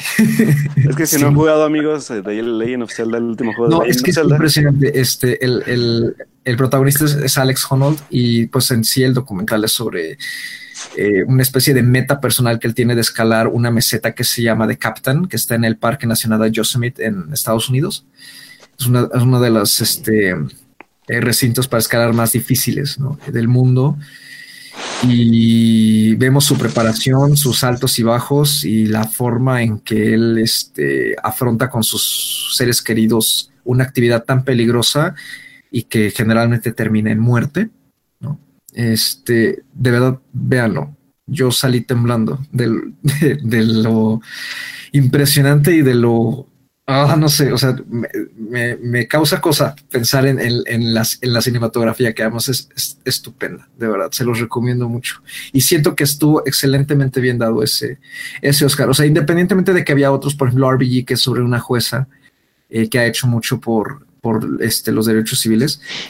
Eh, creo que aparte de ser informativo, este documental se presta también como una especie de espectáculo. Entonces, en definitiva eso, eso le, dio el premio. Y otro momento que me gustó mucho fue el momento en que ganó Olivia Colman su Oscar. Vetado, oh, vetado, vetado, Ese es mi momento. Ese fue uno de los grandes momentos de la ceremonia de anoche. La verdad es que, sobre todo porque creo que igual por ahí lo titeó uno de nuestros amigos tuiteros de, que es Iván Romero que fue como la división de la cara de cada una de las nominadas al momento de ver cuando ganó Olivia, ah, incluyendo la cara de Olivia. Ah, sí. O sea, la verdad es que, la cara de Olivia fue de sorpresa porque, como sabíamos, quien llevaba el mayor, tipo, el mayor número de premios ganados durante las premiaciones era Glenn Close. Sí. Entonces, pues Glenn Close era casi, casi la, la predilecta para ganar. Luego estaba Yalitza, que también podría haber sido la elección por ser como pues el, el movimiento político de la ceremonia. Y pues obviamente aunque ella no creía que fuera a ganar, pues sí fue una cara como de, bueno, pues tenía esperanza, pero pues no gané, ¿no? La cara de Melissa McCarthy también como de, oh, qué sorpresa, ¿no? Y así, la cara de cada una de ellas fue como muy, muy bonita. Y sobre todo, lo que más me gustó ver es ver, ver a Emma Stone pararse casi casi llorando aplaudiéndole a Olivia Colman. Eso fue tan bonito. creo que dijo que hasta se emocionó más que cuando ella ganó o algo así. Sí, la verdad, ¿eh? La verdad. Sí, la verdad es que sí. Es que, es que fue toda una sorpresa. O sea, yo en mi quiniela, igual, o sea, sí me dejé llevar por Glenn Close porque a mí personalmente me encantó su actuación. Creo que hace un trabajo de contención tremendo y tiene una escena estupenda hacia el final de, su película. Que The Wife también está en carteleros ahorita, alcáncela antes de que la quiten en reestreno. Este, pero, y en general creo que estaba bastante, eh, o sea, sí, se había inclinado mucho la temporada hacia Glenn Close, pero sí estaba casi como en un 50, 50, 40, 60, ¿no? Porque Coleman, por ejemplo, se llevó el BAFTA, ¿no? Y digo, bueno, es. inglesa. Ajá, exacto, o sea, era como más, mm, en los BAFTA era como más obvio porque la película en sí, por la que está nominada, que es la favorita, pues es una película de producción inglesa, entonces también era como, bueno, como obvio, pero verla ganar aquí fue como la gran sorpresa, ¿sabes? Sí, y porque aparte ya para, esa, para ese momento de la ceremonia, la favorita no llevaba nada. Sí, exacto. No llevaba Absolutamente nada. E, y, ya eso ya me estaba dando mucho coraje, entonces fue como de, bueno, mínimo. No, y es que, es que en serio, o sea, he visto la entrega de ese premio fácil como 10 veces el día de hoy. Es que cuando, cuando me empiezo a sentir mal de, de, lo que vi en los Oscars y así, pongo a Olivia Colman ganando y es como, no sé, o sea, vuelvo a creer en la humanidad.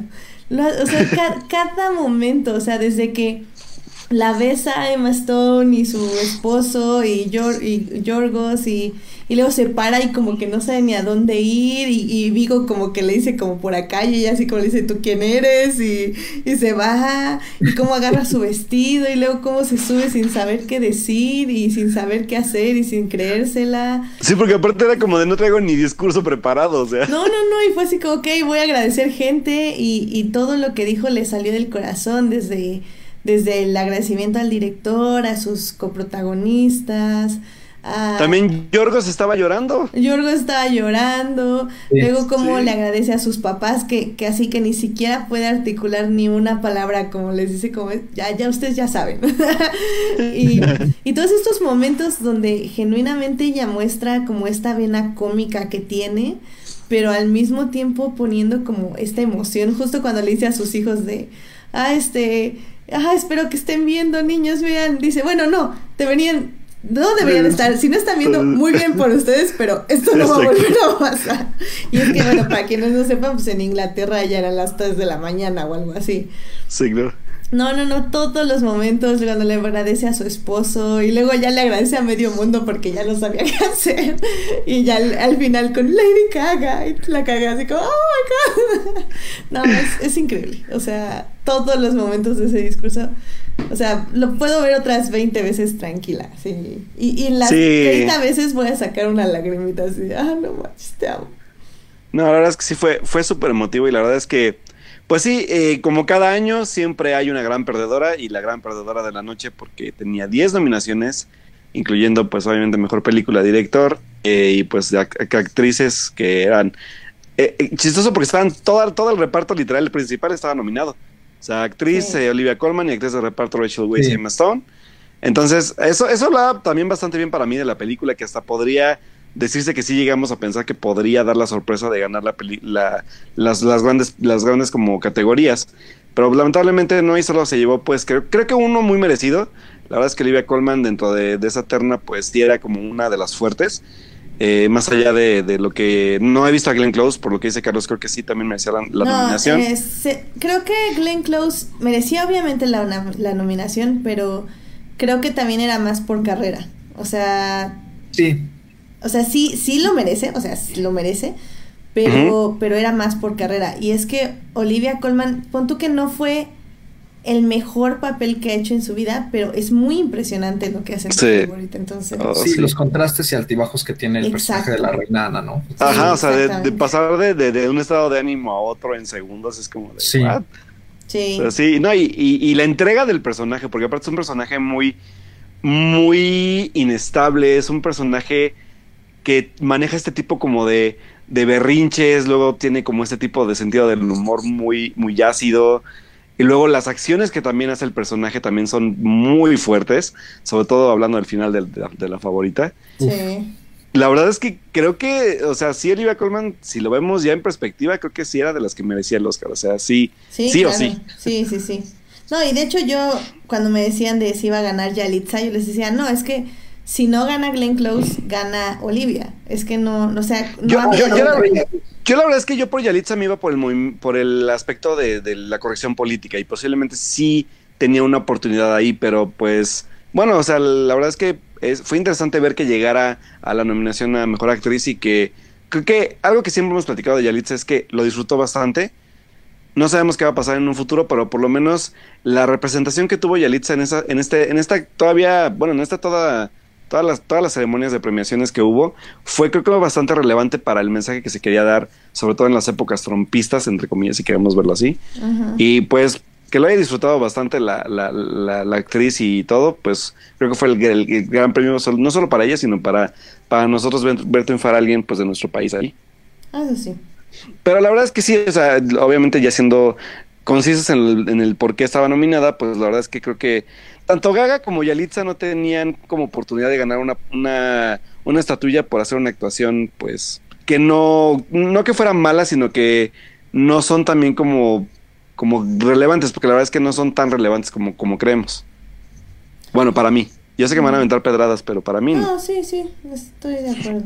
Digo, ya lo platicamos Edith y yo con Roma, la verdad es que, o sea, él hizo un buen papel, pero no es un papel extraordinario. Y Gaga es culpa también del director, no de ella.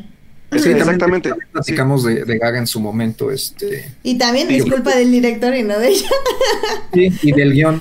Que, la verdad es que, que, la verdad es que el gran mérito de, de A Star is Born es eh, la parte como musical y la parte también. Yo sí voy a, yo sí apelé mucho a la parte de edición y de, producción. La edición de producción de, de Star is Born es muy buena.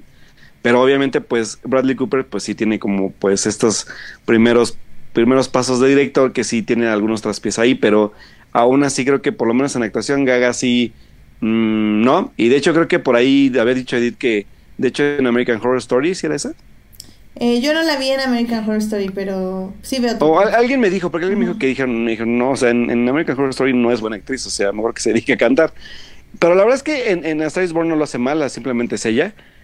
Pero pues tampoco digamos que es una gran actuación, ¿verdad? Entonces, creo que hubo muchas mejores en, en, este, en el año pasado. Por ahí, de hecho, mucha gente estaba pidiendo que se nominara a Tony Collette por por, ah, por, este, esta por, esta, por esta película que le encantó a Carlos. que era Hereditary, pero pues bueno, o sea, pues a final de cuentas los, que vienen son la academia y no nosotros, pero pues esa era una de las también posibles cantadas que, que bueno, de las grandes ausentes de la, de la ceremonia. Sí, digo, eh, creo que es aquí justo en esta única nominación de bueno, más bien el única película donde, digo, bueno, eh, esta tuya que ganó The Favorite, que nos tenemos que detener tantito para rápidamente comentar la película, porque se las debemos. Les debíamos oh, una pelea a sangre, con, digo, a golpes con Alberto, pero ni modo, chicos, se van a tener que conformar con unas rápidas conclusiones. La, la gran verdad de, de, las cosas es que en la segunda revisita pude disfrutarla mucho, así que no voy a contar por qué, Carlos ya sabe por qué. Alberto se redimió. Exactamente, vio la luz. Me he redimido porque a la segunda vuelta la verdad es que disfruté muchísimo la película y pues bueno, venga, ¿quién empieza? Pues así ya nada más yo de rápido voy a decir que disfruté muchísimo ver la favorita, o sea, creo que ah, bueno, más bien, disfruté mucho ver la favorita. Es muy divertida, muy así. Es como toda la culminación de la, la como narrativa que Yorgos maneja en sus películas. Eh, sin embargo, sí creo que es la más floja de todas las que he visto. Eh, en el aspecto de que... ¿Del? Del Antimo, sí.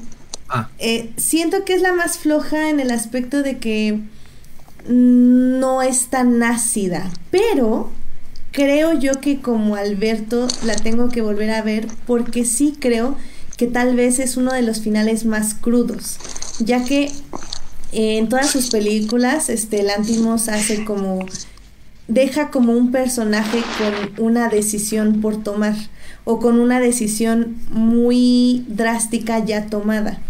Y el punto de la favorita es que termina con sus personajes estancados en la decisión que tomaron a la mitad de la película. Entonces esto puede sentirse como por un momento como anticlimático, y tal vez no tan fuerte, pero la verdad es que ya que uno lo piensa y ya lo que lo empiezas a, analizar, ya se te hace aún más poderoso todo lo que viste. Entonces, al final del día, voy a decir que es la más mala de la filmografía de Lantimos, pero sinceramente creo que es una gran, gran, gran, gran película. Aquí yo voy, a, yo voy a hacer una punta porque creo que de Lantimos yo solo he visto dos películas. Y sí, cada. La verdad es que el tono de Lantimos es muy diferente al que se siente en la favorita. Sobre todo porque es un tono más accesible, si puedo, decirse, si puedo decirlo así. Es un tono un poco más accesible a la filmografía que tiene. Y, y la verdad es que no digo que esté mal, está muy bien.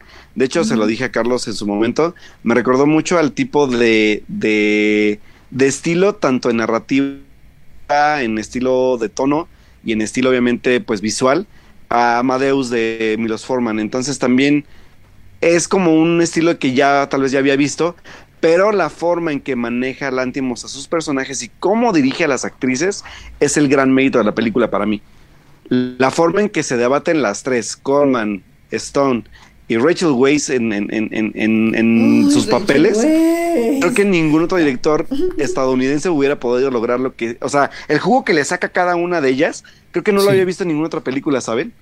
O sea, digo, a Coleman no la había visto, no la he visto actuar mucho, pero a Emma Stone y a Rachel Weisz le saca un jugo para que puedan hacer cosas que creo que ni, ni, yo había pensado que pudieran hacer en una actuación. A Weisz le saca lo, su lado más oscuro. ¿no? Sí, o sea, creo, que, nunca la habíamos visto así, ¿eh? ¿O sí? Ay, no sé, yo la amo. Pero Rachel Weisz. puedo decir que amo a Rachel Weisz. La verdad es que eh, por ahí, por ahí, por ahí, creo que estábamos hablando, no me acuerdo dónde fue que, que, alguien que nos preguntó. ¿Quién es el personaje principal de la, de la favorita para ustedes? Mm. No hay, es una trifecta. Yo creo que Yo digo que sí hay, pero no es el que, el que podríamos creer. O sea, es que en teoría. Edith, adelante. No, no, no. Eh, más bien yo le preguntaba a Alberto que quién creía él que era. Para mí, exactamente el personaje principal de la película es Olivia Colman. Mm, porque, todo, gira alrededor de ella. Todo gira alrededor de ella. O sea, al final de cuentas, nuestro personaje principal es la reina. O sea, las, y, y, está bien está bien hecho que sean secundarias en el aspecto narrativo, porque al final de cuentas las decisiones de Rachel Weisz y las decisiones de Emma Stone giran alrededor de las actitudes de la reina y de cómo cada una tiene que buscar su forma para poder manipularla. Que al final de cuentas, al final nos da a entender que en verdad el personaje principal siempre fue la reina. Sí. Bueno, eso es lo que yo veo. no, sí, yo estoy, yo estoy de acuerdo. La verdad es que sí, y también me, a mí lo que a mí, a mí, a mí también me gustó muchísimo. Este, nada más la he visto una vez, no he tenido tiempo de repetirla. Y este, y, y lo que más, y, y, también, o sea, me, me, han gustado, me ha gustado todo lo que he visto de Lantimos en general. Pero, y al principio también pensé, en cuanto salí, dije, sí, creo que es su película más accesible. Pero entre más la pienso, creo que no, creo que tan, este, no es tan accesible como pareciera. Así es. Y establece muy bien sus su, su cuestionamiento del poder y su, su, juego de poderes y también un montón de, de, pequeños cuestionamientos sobre cómo va subvirtiendo las convenciones del, del drama histórico convencional. No, creo que ahí. Exacto. Pero creo que ahí está precisamente su complejidad y su poca su, su falta de accesibilidad, porque justamente me he topado por ahí opiniones de este de conocencias o de que me comentan, ¿no? Así de, ah, es que una amiga fue y no le gustó porque, porque creo que este va en contra de muchas cosas que uno esperaría de ver de una película de ese género. ¿No? Sí, y, y, es y es nada convencional, ¿eh? O sea, es nada convencional, porque pareciera que por eso es accesible, pero no, no es Exactamente. o sea, tiene, tiene el disfraz, digamos, ¿no? Exacto. Pero, pero el esqueleto sigue siendo Lántimos, y Lántimos entre comillas, porque este, el, guion no es de, no es de él. Es el primer guion que él hace, que él filma, que no, que no escribió, pero sin embargo estuvo muy cercano al proceso de, de reescritura del guion durante los últimos 20 años, ¿no? Porque ese guion se escribió hace 20 años y este... Y sí creo que justamente eso es lo que la, hace muy llamativa y le da tanta fuerza a la historia, porque en lugar de dedicarse a tratar, a retratar hechos históricos eh, concisos, ¿no? Como, no sé, por ejemplo, eh, realmente en, en, qué momento dicen el día de la el día, mes y año de, por ejemplo, el enfrentamiento de con Francia, ¿no? Que se menciona en la película. Nunca, o sea, eso no importa, es simplemente el desarrollo de personajes en una trama de poder y una trama de interacción entre ellos. Eso es todo el centro de la película y a mí me parece estupendo porque ya de entrada enfocarse en eso hace que se libre de justamente la cuadratura que debería cumplir una película de ese género, como por ejemplo mencionar fechas específicas, eventos específicos, este, hacer alguna fiesta específica, por ejemplo, ¿no? Cosas que hayan pasado y que se tenga que ceñir a ese orden. Y en cambio, su falta de sobriedad le permite a Lantimos, a los, a las actrices, sobre todo, y a, todo el, a todo el equipo, jugar con la flexibilidad de la favorita y convertirla en algo ficticio y macabro pero también sumamente disfrutable y que creo que es un retrato estupendo de esos tres personajes históricos que finalmente sí existieron y, terminan. exacto. Y, ojo porque hay algo que es bien, bien importante de hablar de la película, que es el lenguaje, o sea, los discursos, los diálogos. ¿Por qué lo digo? Porque si yo, por ejemplo, que me fui un poco también a Amadeus, en Amadeus, pese a que hay un poco de humor negro en, en cada personaje, siempre se ciñen al aspecto de, cómo se hablaba en esa época. Y Lantimos se va totalmente por otro lado. Aquí las actrices hablan como, como si fueran personas actuales. O sea, no hay un, no hay un, no, se ciñe a un, a un majestad o lo que sea. No sé si notaron eso. Sí. O sea, eso, eso también está muy interesante porque se da esa libertad, Yorgos y el guion, de poder también acercar un poco a la gente a que no sea una película, como dice Carlos, sobria, sino que lo que busca él es ser controversial, no, no controversial, sino, ay, ¿cómo se diría esto? Bueno, hacer una película típica dentro del género de, de, un drama histórico, por ejemplo, ¿no? Que, por, que de fachada lo tiene todo, la producción, los vestuarios, eh, este, la historia.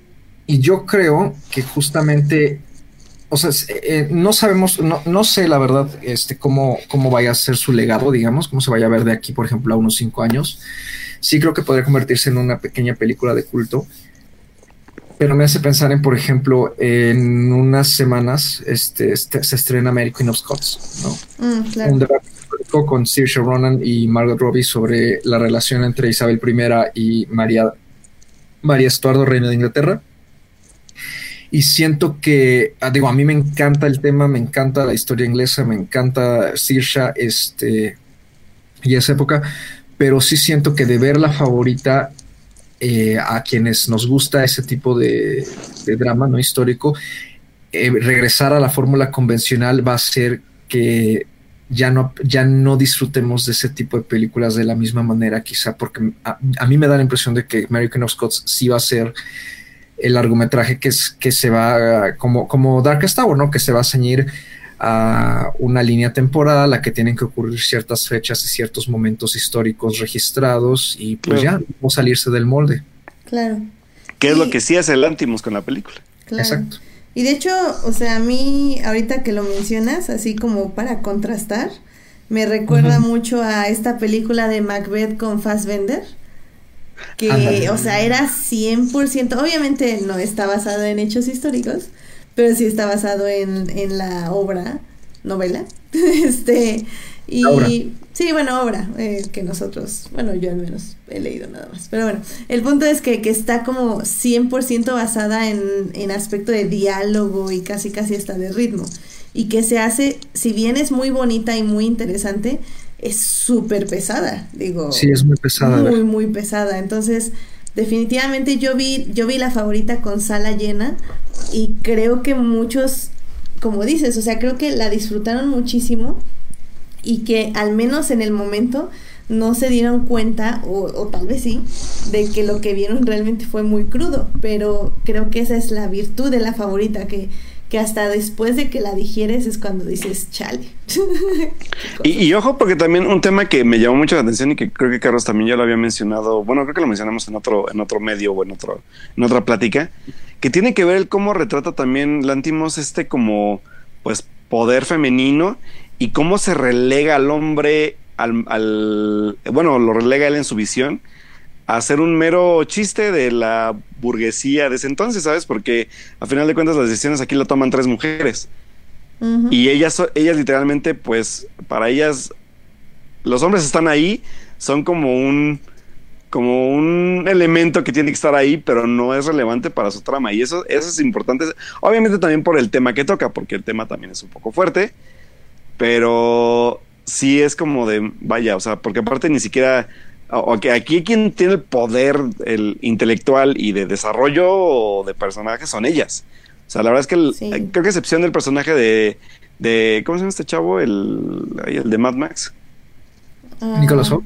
Nicholas Holt, eh, ah. creo que es el único que tiene tal vez un poco de inteligencia y cerebro para el desarrollo de los personajes, pero de ahí en fuera nadie, ¿eh? o sea, nadie es como relevante para, para, para, la trama de cada una de ellas. Sí, de hecho. Ni siquiera el, ni siquiera el chavo este que es el, el marido de, no, ella es un cero a la izquierda. o sea, el, marido de, Emma Stone es como, es como, porque tenía que estar ahí, pero no es relevante más que para, para los intereses del personaje en sí. Sí, ¿no? Porque ella era como, para Emma Stone era eso, era un peldaño que tenía que hacer para tener el poder, pero realmente no, lo necesitaba para más. Y sí, este, esta Monse dice que Nicholas Holt fue, que estuvo, que su peluca fue lo mejor del año. Sí, la verdad, sí. sí, la verdad es que sí. Pero bueno, ya nos entretuvimos con la favorita. Em, yo creo que el segundo momento para mí de, la noche de los Oscars, regresando a este tema macabro, eh, fue definitivamente la canción de Shallow que presentó Lady Gaga uh, con este Bradley Cooper. Y, y mira, si bien no me gusta mucho cómo canta Bradley Cooper, porque básicamente no canta, este Híjole, es que Lady... Canta como sureño desafinado. No canta.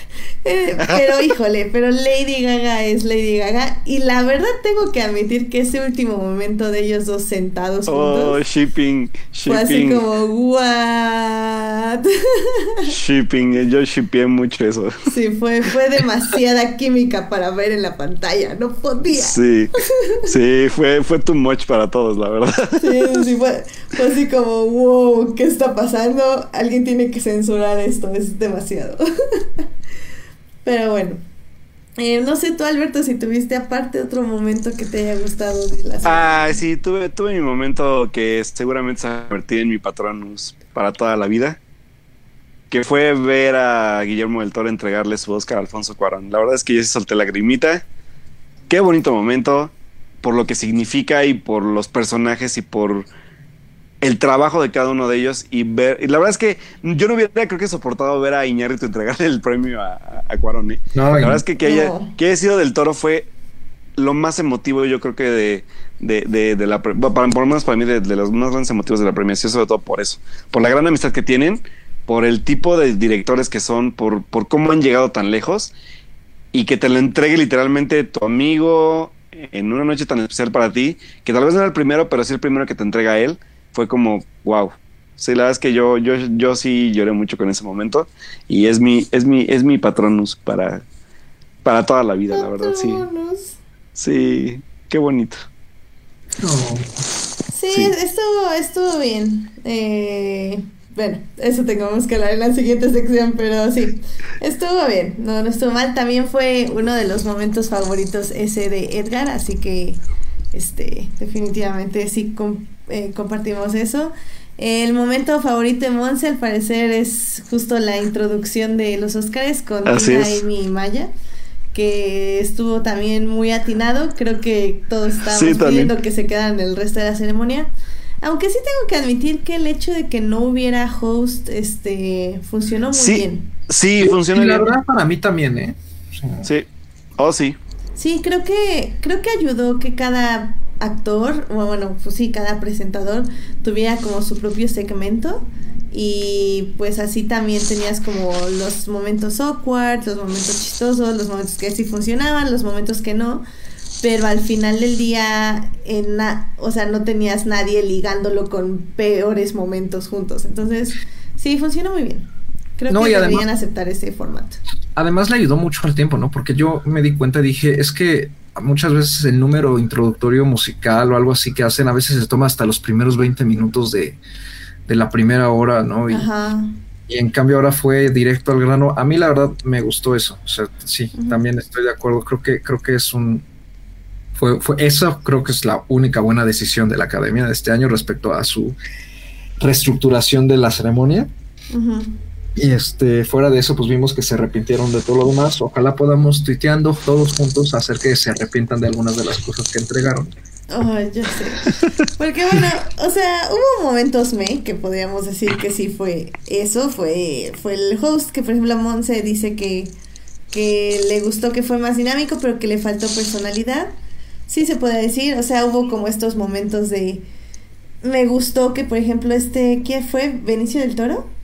Eh, sí, creo que fue el que presentó, ¿no? En, en la película extranjera, en y habló en español. Ah, no, fue Javier Bardem. Javier Bardem, ay, siempre los confundo. Whatever. Con la base, yo no sé, o sea, que yo cuando la vi dije, ¿quién es esa joven que está ahí de...? y es Angela Bassett, la de Rosa que salió con él. Ah. Oh, yo tampoco supe quién era. Que Mira, qué, qué, interesante. Es la, la que hace de, de, la mamá de la Pantera Negra. Sí, sí, sí. Ajá, sí, sí. Sí, sí, sí. oh, sí es cierto. Wow. Y, yo, y, yo, todavía dije, y, ay, qué joven está esa mujer. no, pues no, y no sabía, y hasta pregunté, dije, ¿quién es la de Rosa en varios lados? Y nadie me respondía. Ah, no, no, no te vi, pero, pero sí. Sí, ahora que lo dices, sí, sí, sí, sí, tienes razón. Y por ejemplo, bueno, de ese momento, pues me gustó que lo subtitularon y así, pero lamentablemente fue muy fallido para nuestro, para Diego Luna, nuestro Cassian hermoso bebé de Star Wars que, que, llegó hablando en español y obviamente su compañero fue así de ¿what? Sí, eso estuvo muy raro. Fue muy raro porque pues sí, se quiso hacer como el chistoso inocente ya hablando en español, pero pues tienes que hacerlo con tu compañero que hable español, si no creo que sí, no funciona mucho, pero pobrecito. Eh, creo que hubo buenos momentos, por ejemplo esta Melissa McCarthy que se fue, presentaron vestuario y, salieron con este vestido lleno de conejos. Ah, sí. ah estuvo muy divertido. Estuvo padrísimo. Lo amé.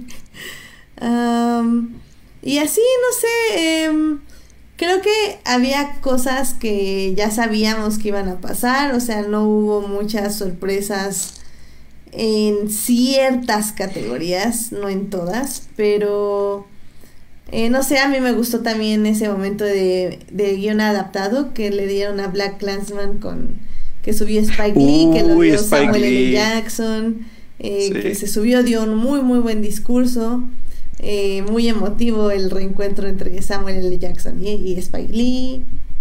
Creo que eso funcionó bastante bien. No sé si ustedes tengan así momentos que ni les encantaron, pero pues tampoco les molestaron. la verdad es que las presentaciones de las canciones fue lo más mie. O sea, la verdad es que. Solo por Shallow, pero de ahí en fuera todas las demás fue como de. Eh, sí, okay, Fíjate que a mí me gustó mucho la presentación de la canción de A Ballad of Buster Scruggs. Me gustó mucho la versión porque esa canción me gustó mucho también. Entonces, mm, este, disfruté mucho cómo le pusieron una especie de diseño, incluso así de, de escenografía y creo que lució bastante. Me gustó el dueto de músicos. Bueno, soy fan de cierto tipo de música country. Entonces, sí, está, está bien, digo. A mí se me hizo muy meh. Y otro momento no tan me, hasta eso no tan me, porque sí, sí, o sea, más bien nos agarró por sorpresa. Yo creo que fue la victoria de en efectos visuales de First Man. Ah, sí, cierto. Que pues sí, bien merecida, la verdad. Este, pero Tal vez lo único, que, lo único que merecía con música. Digo, ¿qué? ya, Alberto. Mm, yo la verdad sí esperaba First Man en efectos especiales. Este, la verdad, creo que es lo único que me gustó de la película, justamente los momentos de efectos especiales. pero apóyenme aquí. Pero pues sí, no sé. tal vez, por ejemplo, producción de diseño de producción que se lo lleva Black Panther no me molesta, pero pues tampoco me encanta. Eh, música también no me molesta, pero tampoco me encantó. Tampoco. Este. Porque bueno, ya con esto creo que podemos ir a la parte bueno, fea. Ahí va, película extranjera. Bueno, de, habla extranjera. Ay, tengo, tengo, tengo sentimientos encontrados ahí. Yo también, muchísimos. O sea, creo que así ya con la perspectiva de ah, toda la noche Creo que sí me hubiera gustado el escenario donde Cold War ganara película extranjera y Roma ganara mejor película. Obviamente, porque creo que tuvimos el peor timeline. No, no, no. Tuvimos el casi peor timeline. Porque pudo haber habido uno peor. Pero. Híjole. Sí, no. No, ¿saben qué? Mi problema realmente no fue película extranjera. En ese aspecto, en el aspecto Cold War contra Roma, mi fotografía. Peor fue fotografía. Sí, sí, totalmente. Voy a hacer un, paréntesis rápido aquí porque sí, creo que ah, estábamos olvidando algo aquí y que creo que sí, ahora, por ejemplo, Sócrates nos va a pegar porque sí, creo que voy a retractarme un poco porque no lo había visto de esa forma.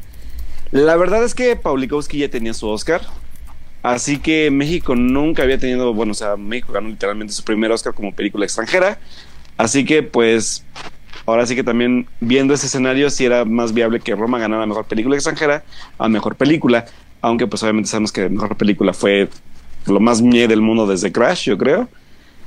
Entonces, pues bueno, la verdad es que ya viéndolo de esa forma me tranquiliza un poco como de, bueno, pues está bien, o sea, puedo, puedo, puedo vivir con ello, pero sí creo que Cold War es superior en muchos aspectos a Roma, así que mátenme si quieren, pero así lo pienso yo.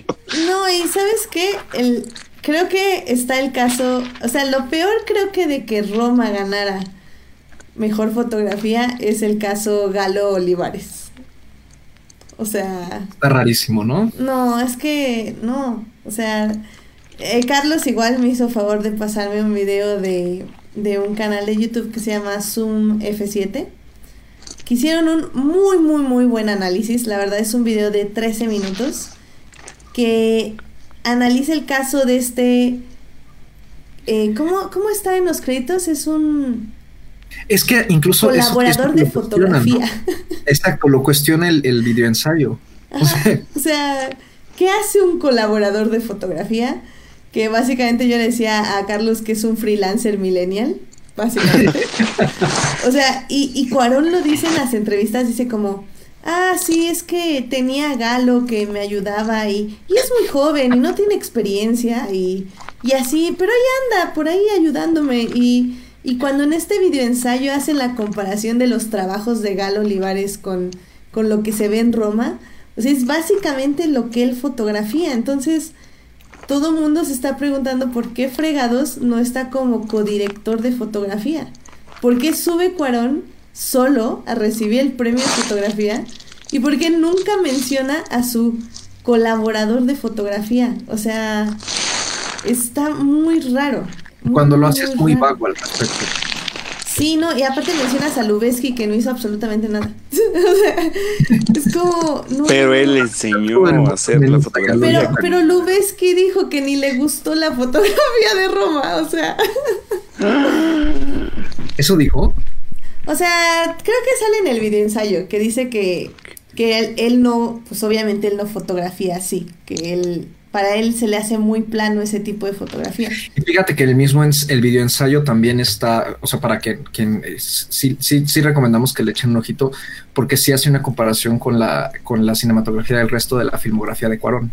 Exacto. La forma en que se mueven los planos y en los ejes, o sea, que va, vamos, se vale, ¿no? Se vale que un director decida abrir como una nueva etapa en su carrera con otros colaboradores que obviamente van a, a influenciar eh, la producción de manera diferente ¿no? Pero o sea, está muy sospechoso esa especie de, de vaguedad y de reticencia a detallar más la participación de algunas personas.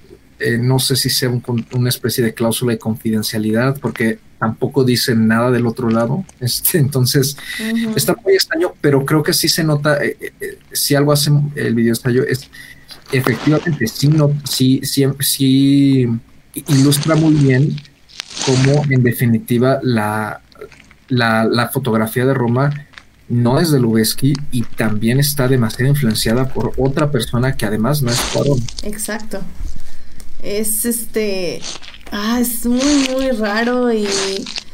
Y no sé qué pensar, sinceramente. Y, y sabes que hay, hay, otra cosa que me molesta de Roma y de Cuarón, que es que Ok, va, bueno, fotografía, pues ya no, lo hizo él, lo entiendo perfectamente. Pero, ¿por qué cuando te dan mejor película, subes solo tú eh, y no suben tus productores? O sea. Porque es made by Cuarón, film by Cuarón, fotografiada by Cuarón, escrita by Cuarón. Pero literalmente estaban ahí ahí, este, ahí, o sea, los saludó, les dijo, ahí están mis productores, ahí están ahí sentaditos y los saludan. Y creo que los señala en su premio de director. O sea, no sé, o sea, neta que la verdad sí se me hizo como muy, me dio como muy mala vibra todo lo que pasó con Cuarón ahí. Es que me da la impresión, no sé por qué ratitos, este, por, por entrevistas que he, leído y eso, o sea, que, que él lo ve como un proyecto tan personal de él, o sea, que es, es en cierta forma también no solo autobiográfico de respecto al Ivo, sino también como semi-autobiográfico con él, que igual los así eh, se siente como muy empoderado, digamos, a pues a representar el video, la película casi de forma individual, ¿no? Y yo creo que a lo mejor el resto en general, pues, pues dice, bueno, pues sí, ya que hacemos, ¿no? Este, pues sí. Pero es que es el típico de ya que hacemos, es Cuarón, ¿sabes? Es como. Ándale, sí, claro. No sé, a mí no me gustó para nada. Digo, ok, dense la Roma, no, no me estoy quejando de eso en específico, simplemente estoy diciendo como que, como que hay cosas que no me gustaron tanto de los discursos de Cuarón como su actitud y como lo que está pasando detrás de cámaras. De hecho, ya lo habíamos dicho un poco que ese, esa filmación, esa producción, esa preproducción estuvo muy rara. Y en un futuro vamos a escuchar cosas, al menos de que como dice Carlos haya eh, cláusulas de confidencialidad. Exacto. Entonces, ah, a ver, eh, bueno, bueno, sí, creo que fue lo menos feo de la noche. O sea, obviamente es muy, como dice Alberto y como nos dijo Sócrates, o sea, sí ganó por primera vez México, película extranjera, eh, un país latinoamericano por tercera vez, también de fotografía y pues de director también ya vamos 5 de 6 en los anteriores años. Entonces, o sea, está muy, muy padre en el aspecto de las estadísticas y de lo que significa para México y para Estados Unidos en tener a un director mexicano que ganó todo eso. Pero analizando a Cuarón, la verdad sí está medio creepy y raro el asunto. Pero bueno, creo yo que lo peor de la noche fue... Ni lo quiero mencionar. Ya dilo, dilo. Mira, todo empezó cuando anunciaron mejor edición de sonido. Ay, Dios mío. Ay, ya. Que fue así como, ¿qué? El gran robo de la noche. Sí. Mejor edición de sonido, yo se lo había dado a First Man. Sí. Porque, o sea, edición de sonido. Mm, yo, yo, no, yo edición de sonido se lo hubiera dado a First Man y mezcla de sonido se le hubiera dado a Roma. Exacto. De hecho, yo lo tenía en mi quiniela. Sí, así yo lo tenía también. Edición First Man, mezcla Roma, porque sí, Roma, sinceramente, todo lo que suena ahí es impresionante. Que le hayan dado esos dos premios a Bohemian Rhapsody, debí, debí haberlo, o sea, debía haber sabido que todo iba a ir para mal en ese momento. pero no lo pensé, pensé que era algo inusual. Algo que la gente por oír a Queen pensó que por poner tres canciones de Queen ya habías editado bien el sonido de una película.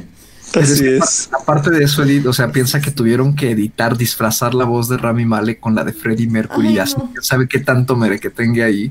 Y pues sí, supongo que se necesitó trabajo para que sonara como suena. Y ok, bueno, pero ¿por qué le das, dale entonces eh, em, sonido, sound mixing? ¿Por, ¿Por qué le das también sound editing? O sea, ay Dios, no, no, no, fue horrible. Porque luego la academia premia en pares, ¿no? Así como de, ah, pues suena padre. o sea, y ya, las dos, ¿no? Pues las dos. Ay, pero creo que, creo que mi noche así fue cuando dije renuncio, aventé un cojín y casi me voy a mi cama. Edición. Fue en el momento que anunciaron edición. Sí, Carlos, efectivamente. Realmente, en ese momento perdí el fe en la humanidad. Dije, ya, llévanos dónde está el calentamiento global, que nos quedemos sin agua en este momento. Y nos muramos todos a Nos muramos todos. Ya, no merecemos nada en esta vida ni en la que sigue. No, es que, y luego cuando circulan los clips no, no, no, no, en Twitter, por ejemplo, dices, ay Dios mío. No, ah, hubo varias burlas en Twitter bastante divertidas que la verdad sí me reí y lloré al mismo tiempo porque eso es de, este, duele porque es cierto o algo así. Es gracioso porque es cierto. Em, y, híjole, no, es que en serio, y hay gente, hay gente que, no creo que nos escuche, pero si nos escuchan, lo siento mucho, que dice que está buena la edición, o sea, discúlpenme con toda el alma, pero ¿están acaso ciegos? O sea, qué fregados. sí, es lo más horrible del, año, de hecho. O sea, no, no, no, no. Pero es que. Y, y es que, bueno, salió un tweet que creo que podría ser el caso, pero no es el caso. Es que decía, bueno, ok, si el mejor premio de edición se lo vamos a dar a los editores que rescataron una película de la fregada y la volvieron una película relativamente menos de la fregada, ok, va, se los podemos dar. Pero no frieguen, o sea, tienes Vice, que bien, no me super mega encantó la edición, pero bueno, tienes como este juego de edición con guion que se me hace muy interesante. Sí. Tienes a, ¿quién más estaba? La favorita, que obviamente también tiene una muy buena edición eh, respecto al guion. Ese era mi gallo. Sí, también es, es yo, yo la verdad me, me hubiera ido con Vice pero porque es como ah, lo más mm. es que es lo más como obvio, ¿sabes? De Sí, yo puse a Vice, pero yo quería que sí, yo yo puse a Vice como predicción, pero pero quería que ganara la favorita. Ah, iluso de mí. O sea, es que tienes tienes tantas opciones, no sé, o sea, no entiendo. no entiendo.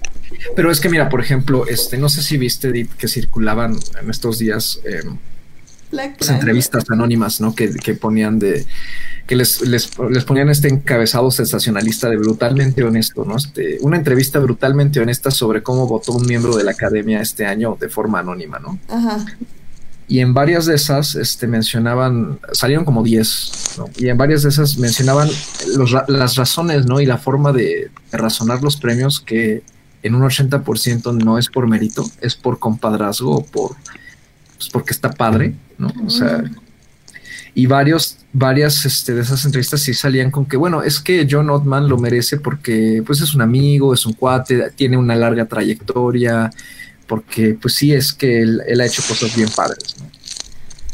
Y pues por eso edición fue para... No, y mira, y lo, lo sé, entiendo que no tenemos que confiar en los Oscars, que esto es una farsa, que el 90% son hombres blancos, que el 56% son hombres, que, o sea, bueno, no más bien, el 90% son hombres, el 56% son hombres blancos más de 60 años, o sea, lo entiendo, lo entiendo, o sea, sé que no me debe importar lo que piensen los Óscares. No, yo sí. Pero a qué fregados, o sea, no manchen, o sea, qué onda. Sí, o sea, pero mínimo premian algo, algo que se vea bien, ¿no? O sea, es que ese clip de cuando están sentados en la mesa que conocen a la gente, hasta marea, Dios mío. No, ah, no, es que se, los puse a, dos personas ahí en el trabajo que no han visto mi vida Rhapsody y les decía, miren, les voy a decir cada vez que hay un corte. Y era como, corte, corte, corte, corte, corte, corte, corte, corte, corte, corte corte, corte, corte, corte. Y entonces digo, no manches, o sea, ya. o sea, me acuerdo que en esa escena ya la había visto, pero ya viéndola en la película, hasta creo que dije en voz alta así como, ya, párale, ya. O sea, no manches, elige una toma. ¿Qué onda? ¿Y no has visto el, otro clip que circula de cuando, de cuando él se da cuenta que, que es gay, ¿no? Que, que sigue al al, hombre al baño. Ah, sí, también. también lo, lo, lo, intercalan con el concierto. El, también, que, híjole, no, no, no, qué cortes tan feo. Ay, no, Y mira, ahorita estoy viendo al este John Ottman, que es el editor que ganó. Y pues sí, puras películas de Brian Singer, básicamente. Sí, es un colaborador de Brian Singer. O sea, es X-Men 2, Superman Returns, Valkyria, Jack el Cazagigantes, Future Past, Apocalipsis y Bohemian Rhapsody. Ay, bueno, y sospechosos comunes que ya. Ay, eso nos lleva a otro problema. que es el cuarto Oscar que le dio a Bohemian Rhapsody, que es Rami Malek. Que creo que ya todos lo sabíamos. Ya, o sea, ese era como el premio que todos estábamos dispuestos a aceptar de Bohemian Rhapsody. Pero qué tal el clip de cuando pasan la nominación. No manches, qué onda. O sea, ni Yo la verdad- No, no, no puedo. Yo la verdad estoy muy indignado, ¿saben por qué? ¿Por qué? Porque no le agradeció al director. Estoy súper indignado. Sí, o sea, ¿quién no le agradece a su director? No entiendo. Sí. Por eso se lo llevó. ¿Por qué no le agradeció? A ver, malagradecido el Rami Malek. Además de que no se sabe poner el moño de la corbata, Sí.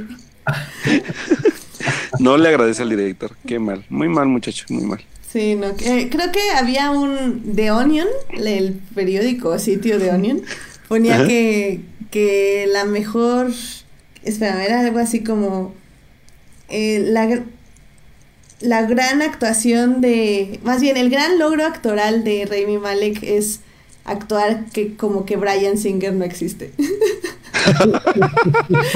Ese es su gran logro actoral. No, deja, porque, ¿verdad, Carlos? Que está, hay un video donde Freddie Mercury sí se molestó tanto que regresó su espíritu al, a la, a la- a la- al- después de la entrega del premio. Y mocos que se nos cae el Rami Malek en pleno escenario. Lo empujó por atrás. Lo empujó al espíritu de, de Freddie Mercury como de Se tómala. cayó del escenario y boom. Y luego todavía Cuarón nada más voltea a ver cómo se cae y sí, sí lo ignora. Les vamos a dejar ese video en la página, me caí de madre. Por sí, favor, por favor. Y, y digo, digo, ya, no, no quiero hablar más de Bohemian Rhapsody porque ya hablamos mucho en unas entregas anteriores, pero, Ah, pero sí, o sea, digo, estuvo bien el discurso de Rami Malek, creo que eh, enfatizando sus raíces migrantes, etc, etc. Pero pues como dicen, o sea, al final del día, eh, Bohemian Rhapsody, al igual que el discurso de Raimi Malek, pierde muchas cosas, entre ellas el asunto todo del VIH y esta, este casi casi se puede decir genocidio de personas homosexuales, que en esa época que hubo. Eh, todo lo que es de las personas gays, todo este discurso de, de gente El- que es diferente. El eh, tema del SIDA también. Sí, sí, sí. eh, todo, todo. O sea, entonces, o sea, lo medio trató de salvar, pero sinceramente, o sea, la verdad, si me dirigiera a un director como lo fue, bueno, como es Brian Singer y así, yo creo que sí tendría que mencionar algo. Y, y el hecho de que lo hayan escondido tan bien y que hayan hecho que la gente se olvidara de eso. Y que, y que ahorita que me fijo, que peor aún, que ese, el editor sigue siendo amigo de Brian Singer, es como, no, es que no, o sea, no, no puedo, no, ya, renuncio. Sí. Y pues ya, o sea, creo que, no sé si quieran ya cerrar con mejor película. Eh, Pues es que yo creo que es un trago semi amargo, ¿no? O sea, porque y por eso nos, que nos dejó esta sensación como de resaca, ¿no? De, de que no ganó Bohemian, porque sí, se- sí se estaba prestando, ¿no? Para que ganara Bohemian Rhapsody era un miedo. sí, no, no, no, no, es que yo ya era como gana Bohemian Rhapsody y me aviento ahorita así de las de la ventana. Sí, no, no, no, no. no. Y Sí, no. este, No, yo tampoco le hubiera entonces- perdonado. Entonces, como que ganar a Green Book, híjole, o sea, fue como de, bueno, al menos no ganó la otra, pero de todas maneras sigue siendo un premio tan complaciente y tan mm, inmerecido que sí duele cuando tienes a, a películas como Roma y The Favorite, que independientemente de que tengan a lo mejor sus, este, sus deficiencias, Y hasta Tiene- Blind Clansman, Carlos. por supuesto, tienen un discurso, tiene, tienen un discurso, ¿no? Tienen una estructura, tienen mérito actoral tremendo, tienen mérito de dirección, mérito de producción, mérito por donde se le vea. Y este, y, a- y además son tres películas bastante subversivas, cada una a su manera. Entonces, este, híjole, o sea, eh, fue como la salida más fácil, ¿no? Y luego aparte cuando sube toda la producción de, de, de Green Book y dicen algo sobre la amistad y el racismo, dices, no es son posible. ¿no? blancos. Oh my god. Exactamente. Porque aparte si querías premiar algo, o sea, si el chiste era premiar algo sobre el racismo, o sea, perdón, pero para hablar del racismo, ¿en serio? Algo como Black Clansman, que no es agradable y que es este podría ser hasta de mal gusto porque ay es que cómo vamos a premiar una película en la que haya personajes detestables como el policía bueno señor pero pues es que así así es no las cosas como son no que terminamos con una película en la que hay una navidad bonita y ahora le voy a recibir al negrito en mi casa. No, y, mira, de hecho, eh, Alberto y yo retuiteamos hace rato un texto muy interesante de Luis Resendiz. Eh, que justamente analiza eh, un poco esta onda de lo políticamente correcto y cómo funciona la academia y creo que, que hace un muy buena, una muy buena reflexión sobre por qué gana Green Book que no tiene ver más o sea no es como una conspiración sino más que nada es justo eso que es es muy cómoda y, funciona muy bien.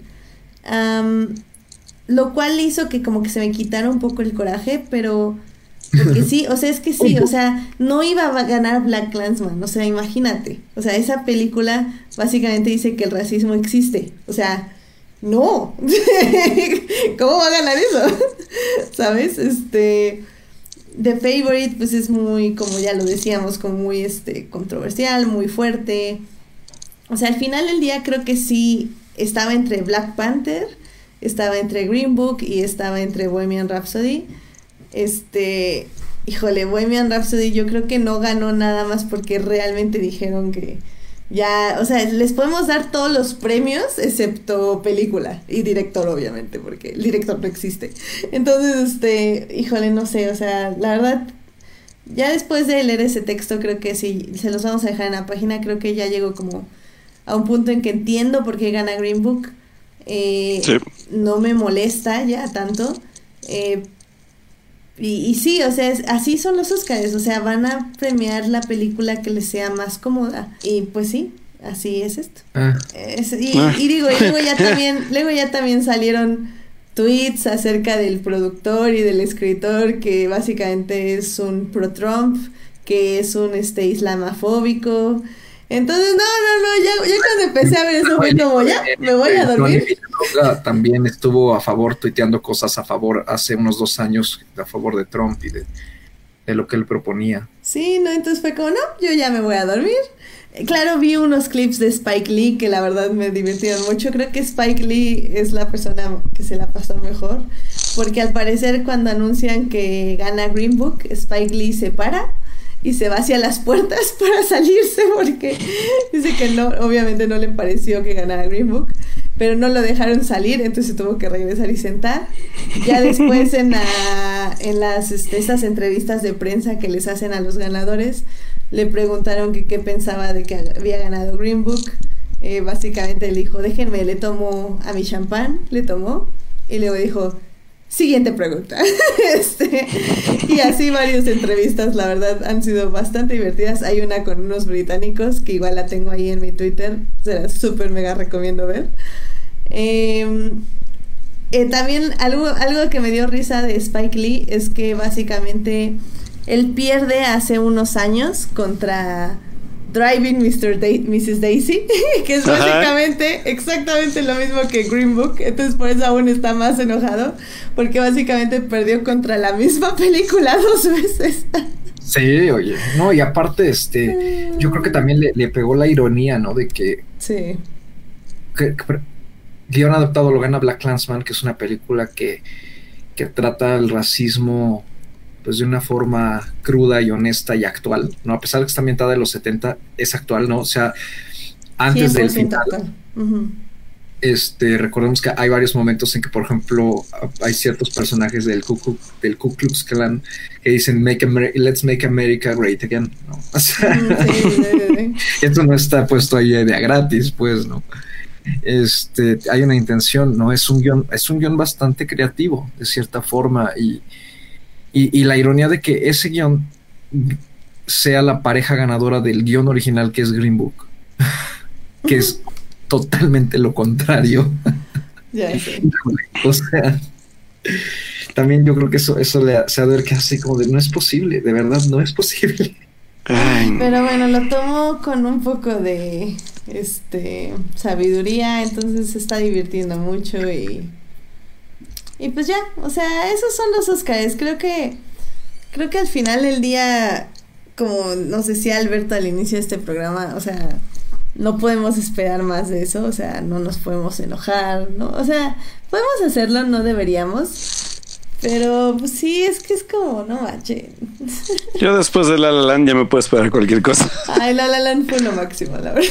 Y, ah, ok, la frega. No, pero, y es que es justo también lo que dice Luis Reséndiz en su texto, dice algo así como, o sea, al final del día no podemos ignorar los Oscars, porque hay muchos que dicen, no, pues es que ignóralos, ya no los vean, no les hagan caso. Pero al final del día sí son una plataforma para sacar películas y para sacar cortos. O sea, ahorita eh, The Wife tuvo un restreno en Cinépolis. O sea, varias películas volvieron a salir nada más porque están nominadas. Hay personas que van a ver ciertas películas nada más porque están nominadas. O sea, al final del día, nosotros somos cinéfilos, vamos a ver lo más que podamos.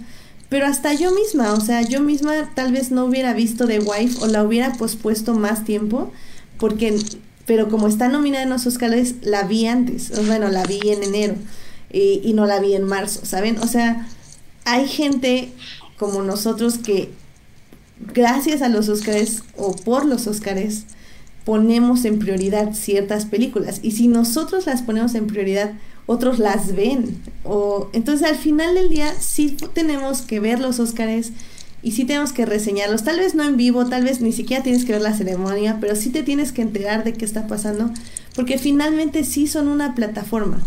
Y son una, una plataforma de mercadotecnia y una plataforma para cine. Y eso es importante y al final del día tenemos que ver qué se está dando en esta plataforma. Entonces, eh, pues sí están cambiando. Yo espero los Óscares, como, como dice este texto, la verdad está muy bueno, se los vamos a pasar. Eh, eh, Luis Resendiz dice que desde hace dos años ya está tratando la academia como de, cambiar, de llenar más con más mujeres, más personas de color, más personas, más diversidad su, su, su paleta de, de votantes. Pero esto empezó hace dos años, o sea, todavía va a tardar muchísimo en que veamos realmente un cambio en, en, la forma en que van a votar y van a elegir a sus a los ganadores. Entonces, creo que tenemos que tener paciencia y seguir insistiendo no solo en la diversidad, sino en la representación y pues poco a poco y esa es la lucha, chicos y chicas. Sí se puede. No, y aparte, sabes que eso, o sea, eso que dices de, plataforma me parece muy, muy interesante. Justo este, trabajé esta semana en, más bien no esta semana, no este fin de semana, eh, hice una, va un poquito de autopromoción, perdón, hice, hice, una pequeña serie de textos sobre eh, recomendaciones fílmicas de los países nominados a película de habla no inglesa, ¿no? Este, que son Polonia, Japón, Alemania, México y se me va uno. Este, bueno, el Líbano.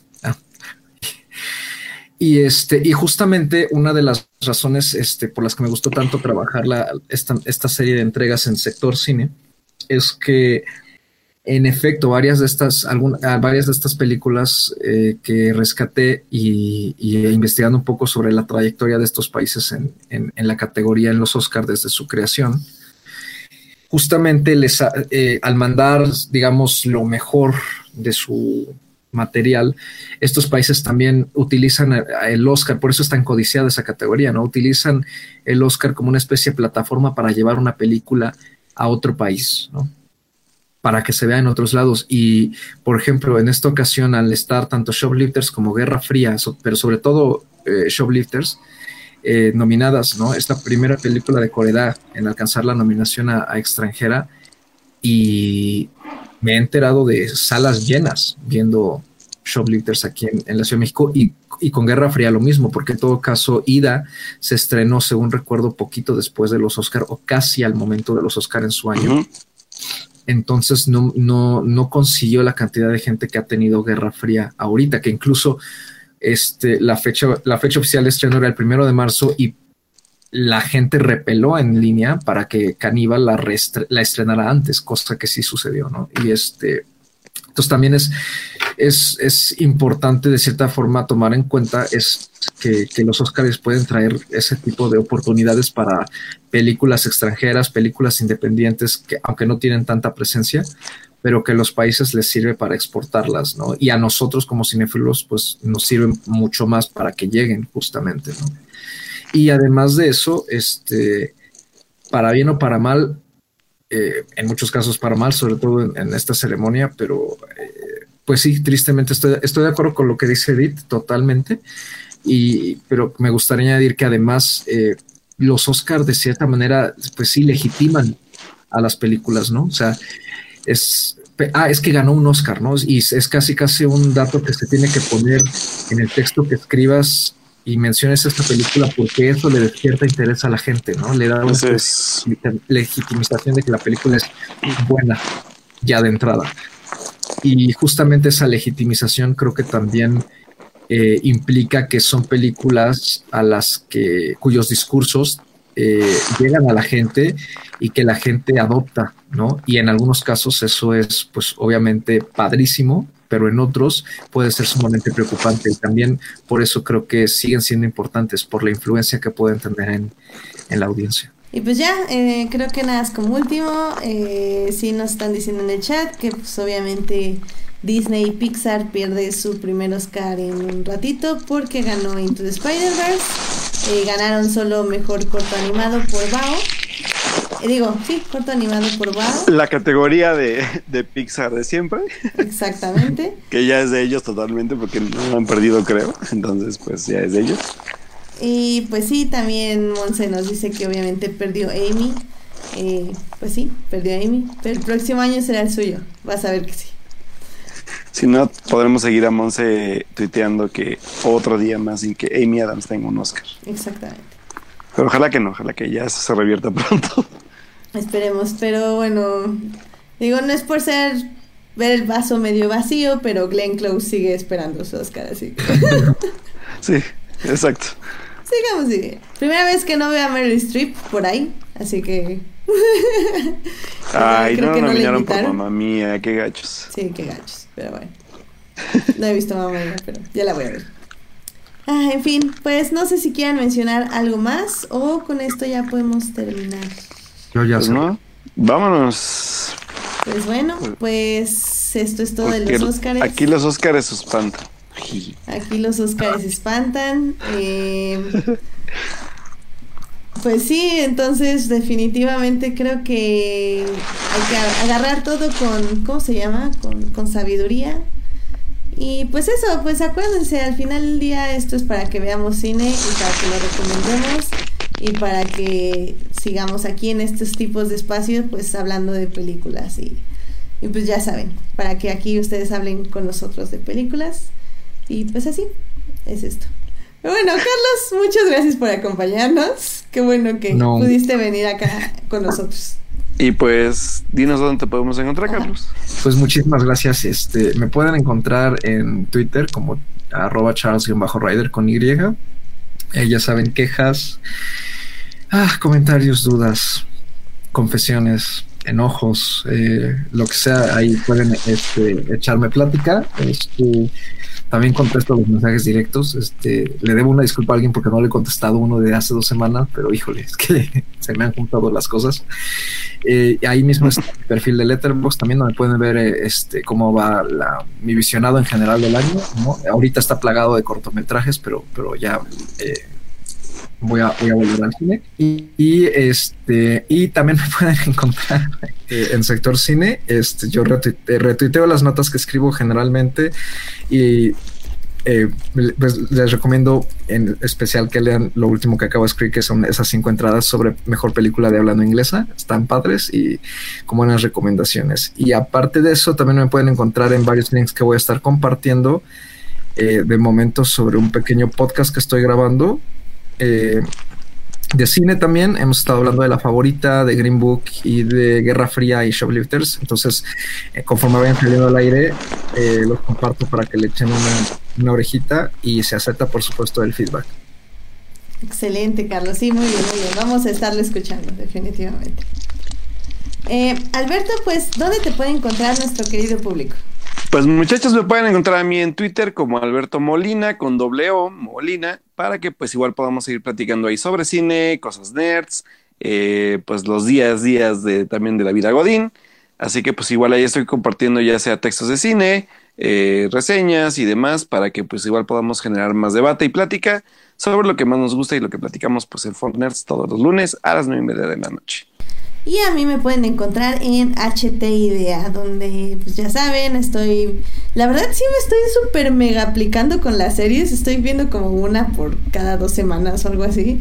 Estoy viendo Umbrella Academy, entonces ahí van las impresiones.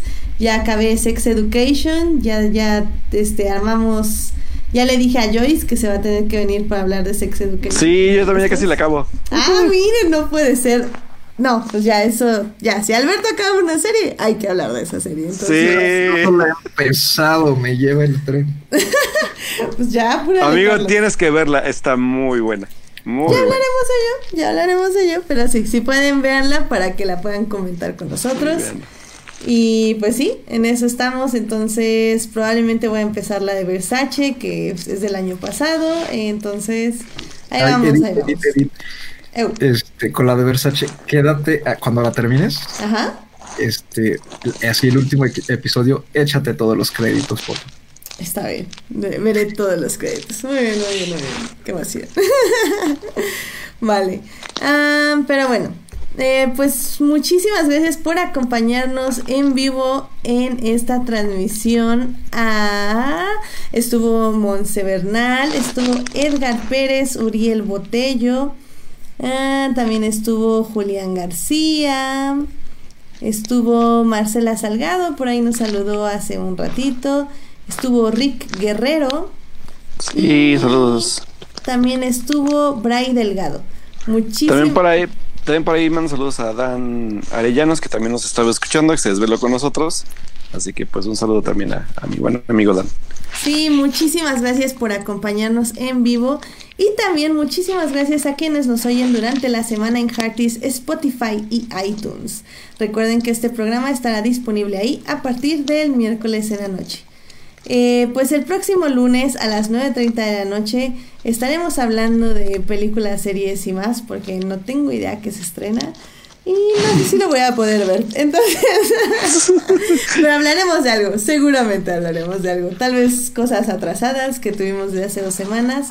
Esperamos ya no volverles a fallar de esa forma, chicos. En serio que los extrañamos muchísimo. Muchas gracias por preguntar por nosotros y por estar al pendientes del programa.